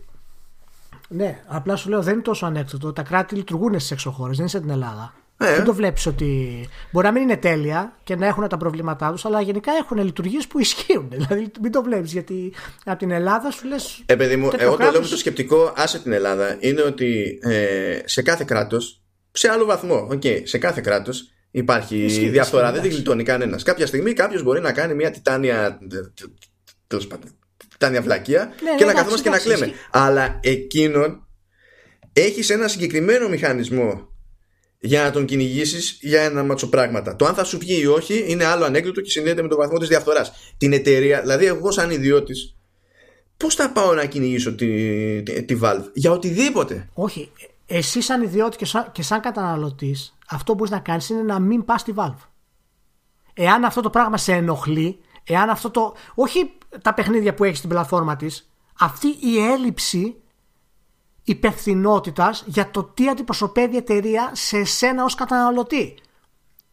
Έτσι, όταν αγοράσει ένα προϊόν σου λέει πάρε το υπολογιστή σου, λειτουργεί, έχεις εγγύηση δύο χρόνια. Ξέρεις ακριβώς τι ισχύει. Ναι, ναι, ναι. Είναι ξεκάθαρο. Έτσι, αυτή η έλλειψη υπευθυνότητας από τη Valve, αν σε ενοχλεί ως καταναλωτή και δεν θέλεις να γίνει αυτό, και αν συνδυάσει και το ηθικό κομμάτι, ότι εγώ δεν θέλω τα παιχνίδια να είναι κοντά μου, ή κοντά στα παιδιά μου, ή κοντά σε αυτούς που αγαπάω, ας πούμε ε, η, η, μόνη σου κίνηση είναι να τις κάνεις block. Να μην τη χρησιμοποιείς. Και γι' αυτό επιστρέφουμε σε αυτό που έχουμε ξαναπεί. Ναι, αλλά αυτό δεν είναι, αυτό δεν είναι όμω. Ναι, και αυτό από μόνο του δεν είναι ικανή λύση όταν ο άλλος έχει τέτοιο μερίδιο. Είναι σαν να γυρνάς και να μου λες ότι άμα δεν θέλεις να δώσεις τα δεδομένα σου για να χρησιμοποιήσεις την τάδε εφαρμογή, μην πεις ότι συμφωνείς στο EULA. Και θα πεις, ναι, αλλά έτσι δεν θα μπορέσω να κάνω ποτέ τη δουλειά μου, ξέρω εγώ. Δηλαδή υπάρχει ένα θέμα εκεί. Υπάρχει μια... Ποια είναι η δουλειά υπάρχει... σου, να παίξεις παιχνίδι, όχι, αυτό, αυτή είναι η δουλειά σου. Όχι, στο λέω σε επίπεδο τώρα ε, τε, τελείως τελείως τεχνικό. Δεν, θα μπο... δεν είναι ότι θα μπορώ να κάνω τη δουλειά μου, δεν θα μπορώ να παίξω το παιχνίδι που θέλω, ας πούμε. Ναι, προφανώς. Ναι, αυτή είναι η θυσία που πρέπει να κάνεις. Ναι, ναι, ναι, OK. Okay, αλλά το ζήτημα είναι ότι Λυπάμαι, γιατί να μην, ναι. κυνηγήσω, γιατί, να μην κυνηγήσω και τη λύση που θα ρίχνει το βάρος περισσότερο στη, στην άλλη πλευρά και δεν θα χρειάζεται εγώ σαν καραγκιόζης ιδιώτης που είμαι εξ αρχής σε αδύναμη θέση να πρέπει να κάνω τη θυσία. Μέχρι να γίνει αυτό όμως, εσύ αν σε ενοχλεί θα κάνεις θυσία. Γιατί ναι. δεν ξέρεις πότε θα γίνει ναι, αυτό γιατί το πράγμα. όταν δεν έχεις άλλη επιλογή, φορές... μόνο αυτό. Ναι. Ε, ναι, ναι, υπό αυτή την έννοια το λέω. Γιατί και πολλές φορές αυτά που, αυτά που δημιουργούνται, δημιουργούνται από τον κόσμο. Και τώρα, ας πούμε, η Steam κατέβασε το παιχνίδι από την πίεση του κόσμου. Ναι, ναι, ναι. Και έχεις δύναμη να το κάνεις αυτό το πράγμα, εάν σε ενοχλεί αυτό το πράγμα και, αν, και ηθικά σε προσβάλλει αυτό το πράγμα, μπορείς να έχεις μια τουλάχιστον κάτω για λίγο. Να πάρεις μια θέση σε αυτό το πράγμα, εάν σε ενοχλεί πραγματικά. Αλλά η όλη διαδικασία, το πώς μπορεί να αλλάξει αυτό το πράγμα, εάν δεν υπάρξει κάποια το οποίο ισχύει, ξέρω εγώ, πρέπει το, το κράτος να παρέμβει, η Ευρωπαϊκή Ένωση να παρέμβει, να δημιουργήσει ένα guideline για αυτό το πράγμα συγκεκριμένα, ε, δεν πρόκειται να αλλάξει. Ε, εάν μείνει το μονοπόλιο, εάν μείνει το μονοπόλιο ε, έτσι. Έχουμε έτσι. τέτοιο θέμα στη μουσική και το κινηματογράφο και τα βιβλία. Ε, όχι, δεν έχουμε. Όχι, γιατί δεν έχουμε; Επειδή ε, εκεί πέρα είναι, είναι πραγματικά όχι. διαφορετικό το αντικείμενο; Όχι. Μία ή άλλη είναι το αντικείμενο στην πραγματικότητα. Ναι, απλά το περάσαμε αυτό το στάδιο εκεί, έτσι. Ναι, αλλά ε, θέλουμε να κάνουμε ότι δεν έχουμε ιδέα ποια, ποια είναι η λογική κατάληξη των πραγμάτων. Και κάθομαστε και χτυπιόμαστε γενικότερα σαν βιομηχανία, ας πούμε, σε τέτοιες περιπτώσεις. Ναι. Λες εντωμεταξύ και ο, ο τύπος δεν μπορεί να το κάνει διαθέσιμο παιχνίδι του. Μα μπορεί, ναι. Δεν είναι παράνομο. Όχι, δεν είναι παράνομο. Από το Αμερικα... Με το Αμερικάνικο νόμο που όσον αφορά και τα απεικόνηση βίας και τα λοιπά, δεν είναι παράνομο. Και επειδή δεν έχουμε εμείς ως βιομηχανία λόγω της CSA ένα νόμο, για να μπορέσει να, μπορέσει να ορίσει την όλη κατάσταση. Έτσι. λέμε, Α, τελικά η Αμερική δεν έχει νόμο ενάντια στη βία. Άρα ο τύπος μπορεί να το βγάλει που κουστάρει. Αυτό το πράγμα. Μπορεί να το κάνει self-publish. Κατάλαβα. Άνετα. Μαγιά του. Μαγιά του. Δεν υπάρχει νόμος. Βιομηχανία μας δεν είναι. Είναι ό,τι να είναι. Καλά, κοίτα, δεν θα μπορούσε να, να παίξει και νόμος να σε εμποδίζει να το κάνεις self-publish. Θα μπορούσε να σε εμποδίζει να πηγαίνεις ε, να διατίθεται με συγκεκριμένα κανάλια. Με την ίδια λογική που είχε και η Αμερική, επειδή μου ρύθμιση παλαιότερα, που έλεγε ότι αν. Που, ε, γι, αυτό, γι' αυτό γελάσαμε το τρίπιο της υπόθεσης κιόλας. Ότι αν το certification από την ESRB είναι adults only, τότε δεν έχει σημασία ποιο είναι το αντικείμενο του παιχνιδιού εδώ μεταξύ, αν υπάρχει κάτι σεξουαλικό ή όχι. Α, για οποιοδήποτε λόγο, αν είναι adults only, τότε πρέπει να απολύεται μόνο σε τσοντομάγαζα. Και γι' αυτό το λόγο βλέπεις στον αιώνιο αγώνα να μην. Δηλαδή, ε, τι έκανε η ESA και το, η ESRB και το όλη η βιομηχανία; Φρόντισαν πάντα στα οριακά θέματα να παίρνουν στάμπα ματσούρ που είναι ακριβώς το όριο. Το πρόβλημα αυτού του που δεν υπάρχει καθόλου αξιολόγηση και screening και όλο αυτό το πράγμα δημιουργεί πολύ μεγάλο πρόβλημα για το πώς εκλαμβάνονται οι άλλοι τη βία στα video games. Και αυτό δημιουργεί όλο αυτό το χαμό που ξαναείδαμε για βία και video games ξανά που ξαναβγήκε στην επιφάνεια στους τελευταίου μήνες από το πουθενά. Γιατί γίνεται ό,τι να είναι. Δηλαδή σκέψου τώρα να πας εσύ τώρα σε ένα, σε ένα επίσκεψη ξέρω εγώ με το παιδί σου και στο κομπιούτερ του φίλου του να δεις ένα παιχνίδι που σκοτώνεις σε μουσουλμάνους ξέρω εγώ. Θα του δει ο πατέρα, θα τρελαθεί. Θα πει αυτά παίζεται. Τέλος. Δεν μπορούν να καταλάβουν ούτε η ίδια η Valve ότι αυτό σε βάθος χρόνου αναιρεί όλη την καλή δουλειά που έχουμε προσπαθήσει να κάνουμε όλα αυτά τα χρόνια. Καλά, αυτό στην πραγματικότητα δεν είναι. Έχει κάποια βασικά guidelines. Αυτό δεν είναι. Αυτό, όπως το περιέγραψες τουλάχιστον, αυτό και τη ζημιά που μπορεί να κάνεις σε κάποιον που δεν είναι εξοικειωμένος με τη βιομηχανία, το τι εντύπωση θα δημιουργήσει για τη βιομηχανία, αυτό το πρόβλημα είναι κάτι σαν τη λιανική. Όσο πάει, σβήνει, πεθαίνει. Διότι φεύγει μια γενιά και έρχεται μια άλλη γενιά που είναι περισσότερο υποψιασμένη εξ αρχής. Δεν είναι πλέον να, τόσο. Να σου, πω εγώ κάτι, να, να σου πω εγώ κάτι. Αυτά έλεγα εγώ όταν ήμουν 20 χρονών και δεν έχει αλλάξει τίποτα τώρα. Oh, εντάξει, δεν είναι, το ίδιο, δεν είναι το ίδιο πράγμα. Ε, δεν είναι το ίδιο, αλλά αυτοί που είναι στην ηλικία μου, η πλειοψηφία δεν έχουν ιδέα από τη βιομηχανία, μάλλον. Ναι, γιατί δεν είχαν ιδέα ποτέ. Δεν είχαν Μα δεν πρόκειται ναι. να έχουν ιδέα Τώρα ποτέ. δεν πρόκειται να αποκτήσουν, αυτοί... πολύ. Ναι, εντάξει, χαίρομαι πολύ. Τέλος πάντων, λοιπόν. Ε, δεν ξέρω τι. Εγώ θα του βάζα δύο του Rape Day. Δύο στα δέκα. Το ένα λέει επειδή τρέχει. από τα screenshots. από τα screenshots για, τη, για την αρρωστημένη φιλοδοξία. Και να μην ξεχνάμε βέβαια γιατί εντάξει, αυτό που λες τώρα είναι και περιστατικό τριβής μεταξύ ιδιωτών στην πραγματικότητα. Δηλαδή πας κάπου, έχεις αντιμέτωπος με κάτι που δεν γνωρίζεις, άντε βγάλε άκρη, ξέρω ναι. κτλ. Η ευθύνη που έχει ο τύπος σε τέτοιε περιπτώσεις και ο mainstream, γιατί ο mainstream τύπος δεν είναι ότι δεν έχει ιδέα για το τι είναι δημοσιογραφία σε αυτή τη ζωή. Απλά κάνει ότι, ότι δεν ξέρει. Ότι ξεχνάει. Εκεί είναι η ευθύνη, διότι πηγαίνεις μετά και βλέπει βλέπει η, η θεία σου μια βλακεία για το Fortnite και έρχεται και σου λέει πω πω είδες τι, τι, τι παθαίνουν αυτά ναι δηλαδή έπρεπε να κάνω τη συζήτηση και λέω συγγνώμη με ξέρεις. Ξέρεις τι δουλειά κάνω. Τόσα χρόνια. Όλη την ώρα. Καίγομαι πότε θα πάρεις το μήνυμα ότι επειδή άκουσες ένα πράγμα στη τηλεόραση δεν σημαίνει ότι είναι νόμος φύσης; Και ότι εξαρτάται; Μάλλον, ποτέ. Ε, ποτέ. Δεν αλλάζει αυτό. Ποτέ. Είναι TV. Ναι, ναι. Είναι TV. Τελείωσε. Λοιπόν, να σου πω. Δεν τη βλέπω τη δυσκολία. Σόπα. πάλι το υπερλάθος. Καλά, το τράβηξες πολύ το θέμα με, τα... με το Rape Day, να το ξέρεις. Α, ναι, α, ναι ξέ, ξέ, ξέχασα. Είναι επειδή, είναι επειδή φτε... ναι, είμαστε στην εποχή που φταίω εγώ πάντα. Οπότε, εντάξει, εντάξει, OK, okay, okay, το, δε... το δέχομαι. Ε, σε αυτή είμαστε, Μάνο. σε αυτή είμαστε. Τέλος πάντων, δεν ξέρω, δεν ξέρω γιατί το καθυστερεί το θέμα με τη, με τη δυσκολία. Δεν, δεν καταλαβαίνω το λόγο που το κάνεις αυτό εναντίον. Απλά, από την, Αλλά... απλά αποτυγχάνουμε όλη την ώρα. Μα να σου πω κάτι. όταν, γίνεται, όταν γίνεται μανούρα με το rape, δηλαδή ξυπνάει το πρωί και λες: Α, αυτή την εβδομάδα δεν μπορεί, κάτι θα παιχτεί σαν, σαν τη φάση με το rape. ε, δεν, δεν υπάρχει. Δεν σου σκάει στη μάπα. Τι θα κάνεις, το αγνοείς αυτό το πράγμα. Και να, έτσι να κλείσουμε τη λύπη με λίγο γέλιο παραπάνω βασικά. Να πετάξω έτσι μια ναι, γρήγορη ναι, ναι, για... για την περίπτωση του Left Alive του Square Enix. Όχι, το καημένο, το Left Alive. Να σου πω, το Left Alive να πληροφορήσω σε όσους μας ακούνε ότι είναι πάρα πολύ κοντά στα Metal Gear Solid το concept. Έχει πολύ θεωρία συνωμοσία. Επειδή έχει το, τον ίδιο artist. λοιπόν, λοιπόν, είναι ό,τι πρέπει να το κάνετε streaming, μάνο. Γιατί παρά τις αντιθέσεις σου και την αρνητικότητα που σε διέπει, η Square Enix το επέτρεψε να ξαναγίνει streaming. Εντάξει, τι να γίνει. Τι να γίνει. Είναι, ήταν η κακιά. Ναι, μα υπήρχε περίπτωση να μην λυγίσει αυτό το πράγμα. Αυτή τη βλακία πήγε για κανένα. Ακούστε, ακούστε είναι, δυνατό, είναι δυνατό να απαγόρευσε το streaming; Μα, ε, ε, ναι. Βγαίνει το παιχνίδι στην Ιαπωνία λίγες μέρες πριν βγει η Ευρώπη και Αμερική. Τρώει καμπάνες από reviewers. Τρώει καμπάνες και, από, και στα user reviews. Δηλαδή ο μέσος όρος στο Amazon Japan είναι 1,5, 1,8, κάτι τέτοιο. Καμπάνες όμως έτσι. Δηλαδή οι Ιάπωνες δεν πήγαν καν στον κόπο να είναι ευγενικοί. Ε, για, για όσους το έχουν χάσει λίγο, μιλάμε για το Left Alive του Square Enix που βγήκε πρόσφατα στην Ιαπωνία και ήρθε και από εδώ. Και υποτίθεται ότι είναι παρακλάδι ε, του Front Mission. Είναι παρακλάδι του Front Mission. Ε, και ο... Κλασική σειρά του Front Mission, μπράβο. Ναι. Όταν συνειδητοποίησε λοιπόν η Square Enix τι καμπάνες έτρωγε, ε, πρώτον, έκανε 50% εκτός το παιχνίδι στο λανσάρισμα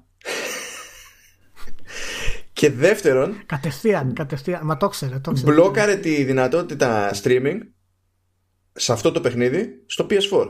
Που έχει δικαίωμα να το ζητήσει ο publisher αυτό από τον platform holder, μπορεί να το ρυθμίσει. Ποιος publisher, ποιος publisher, εδώ Square Enix, του Μπέκη ε, ναι. και, και μπήκε στη διαδικασία η Square Enix, το σκέφτηκε αυτό. Κάποιος είπε: Εντάξει, καλή ιδέα. Τι να κάνουμε από το να χρεωθούμε και τίποτα χειρότερο. Καλύτερα να χρεωθούμε αυτό. Ότι πάμε να μπλοκάρουμε του πάντες. Το έφαγε η Sony για κάποιο λόγο ε, πέρασε αυτή η ιδέα και φυσικά εκνευρίστηκαν όλοι ακόμη περισσότερο. Ποιος να το έλεγε, Ηλία, ότι θα εκνευριζόταν ο κόσμος ακόμη περισσότερο. Για, για ναι, Και εκείνη που λες ότι να. Αχάριστος, αχάριστος κόσμος. Εκείνη που βλέπεις, ε, λες, να, έχει εδώ πέρα μια, μια εταιρεία που δεν έχει συνειδητοποιήσει ούτε πάνω στη στραφή τι είναι αυτό που της συμφέρει. Έχει αυτό το, το λίγο περιθώριο να ελέγξει την κατάσταση που, που δίνει αυτό το περιθώριο platform holder και διαλέγει κατευθείαν τη βλακεία. Και εσύ περιμένεις αυτορύθμιση, Ηλία. Περιμένεις αυτορύθμιση από τη Valve ή από τη Square Enix από το οτιδήποτε. Square, ναι, Square Enix, σε παρακαλώ, shape up. Εντάξει, στο προηγούμενο podcast έλεγα ότι γυρίζει σελίδα. Έχω κάνει θέμα για την πάρτι σου. Λοιπόν, έτσι, shape up. Σε παρακαλώ, να προσβάλλει συνέχεια, συνέχεια. Για πάμε λίγο Square. Πάμε λίγο Square. Πραγματικά το... απορώ, το, το, το, το διάβασα και ε... γέλαγα αυτό έτσι. Δεν μπορούσα να, να, να συλλάβω ότι. Είπανε, λοιπόν, ναι, ναι. να σας πω ότι για να κλείσουμε τώρα. Ναι, εντάξει, και για να κλείσουμε τώρα, σας πω γιατί με εκνευρίζει ο Μάνος. Μιλάμε στο Facebook με το, με το Μάνο και λέμε διάφορα. Και εκεί που λέω εγώ κάτι συγκεκριμένο, γυρίζει ο Μάνος και μου πετάει φιλοσοφίες.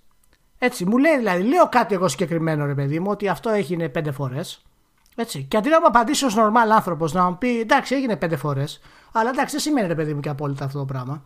Γυρίζει και μου λέει το εξής. Περίμενα. τώρα, τώρα θα το βρω να το διαβάσω όπω είναι. Για να καταλάβετε σε κανονική, σε κανονική συζήτηση. Θα βάλω το link κιόλας, εντάξει, αλλά πες, κάνε. Ναι, που περιμένω να καταλάβω. Περίμενα. Πού είναι, γιατί έχουν βγει και τα υπόλοιπα σχολεία. Ρε μπάνο, πού είναι, δεν μπορώ να το βρω. Τι το δύο ακόμη σχόλια. Καλά, εντάξει, το facebook πετάει. Πετάει. Τέλος πάντων, δεν μπορώ να το βρω τώρα. Έχω πάθει, έχω πάθει κοκομπλόκο. Αυτό που μου λέει. Θα το βρω εγώ, να το βάλω. Α, όχι, όχι, το βρήκα. Το βρήκα, το βρήκα. Και ακούστε τι γυρίζει και μου λέει ο Μάνο. Αφού του λέω εγώ λοιπόν γι' αυτό, ε, ότι μια εταιρεία που επαναλαμβάνεται μπορεί να σημαίνει αυτό το πράγμα, γυρίζει ο Μάνο και μου λέει. Τουλάχιστον για το αν η επανάληψη αποδεικνύει ένα και μόνο πράγμα και αποκλεί ταυτόχρονα κάθε άλλο ενδεχόμενο. Δηλαδή, δεν κάθεσαι συζητήσει για το προκείμενο. Μου συζητάει μια γενική για την ιδέα της, της επανάληψης, το τι μπορεί να σημαίνει σε κάποιο, κάποια γενική προσέγγιση. Έχει βέβαια context την απάντησή του, την προηγούμενη, αλλά απαντάει και λέει γενικά πάντως η επανάληψη.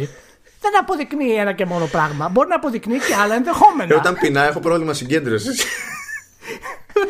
Και το βλέπω και λέω, δεν καταλαβαίνω τι γράφει. γιατί, με, γιατί με εκνευρίζει αυτή τη στιγμή, ενώ είμαστε πάρα δηλαδή, πολύ ωραία. δεν, δεν καταλαβαίνεις τι γράφω και παρά τα αυτά εκνευρίζεσαι. Εντροπή. Να με χρεώνεις αυτό που έχω πει. Καταλαβαίνω την μπουρδα που γράφεις, αλλά με εκνευρίζει γιατί δεν είναι αυτή η μπουρδα που θα έπρεπε να γράψεις στη δική μου Είναι η λάθος μπουρδα για την περίσταση, πες. Παναγία μου. Τέλος πάντων, φυσικά Πλάκα κάνουμε, δεν εκνευριζόμαστε καλύτερα. Απλά είναι εκνευριστικό ρε. λοιπόν, να είστε όλοι καλά. Ευχαριστούμε που είστε μαζί.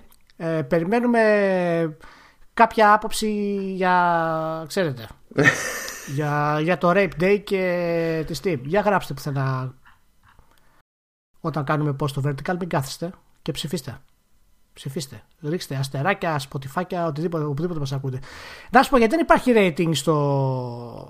Να, να βάλουμε rating στο Halftone; Γιατί να βάλουμε rating στο Halftone; Γιατί άμα κάνουν stream από εκεί να μπορούν να κάνουν να πατάνε. Θέλω να βλέπω ότι είμαστε, μας γουστάρουν. Μπράβο παιδιά και πάρτε ένα like και πάρτε μια καρδούλα. Θέλω καρδούλες. Προ, προσέξτε τώρα έτσι. Προ, προσέξτε, προσέξτε. Γυρνάει ο Ηλίας και, και λέει σε μένα τώρα αυτό που λέει που το πρώτο πράγμα που έκανα όταν έστεινα το, το site του Halftone στο WordPress ήταν να μπλοκάρω τα comments. λοιπόν, ευχαριστούμε που ήσασταν μαζί. Αυτό είναι το τελευταίο Vertical Slice. Να είστε καλά. Γεια χαρά. Τέλος. Τα λέμε. Γεια χαρά.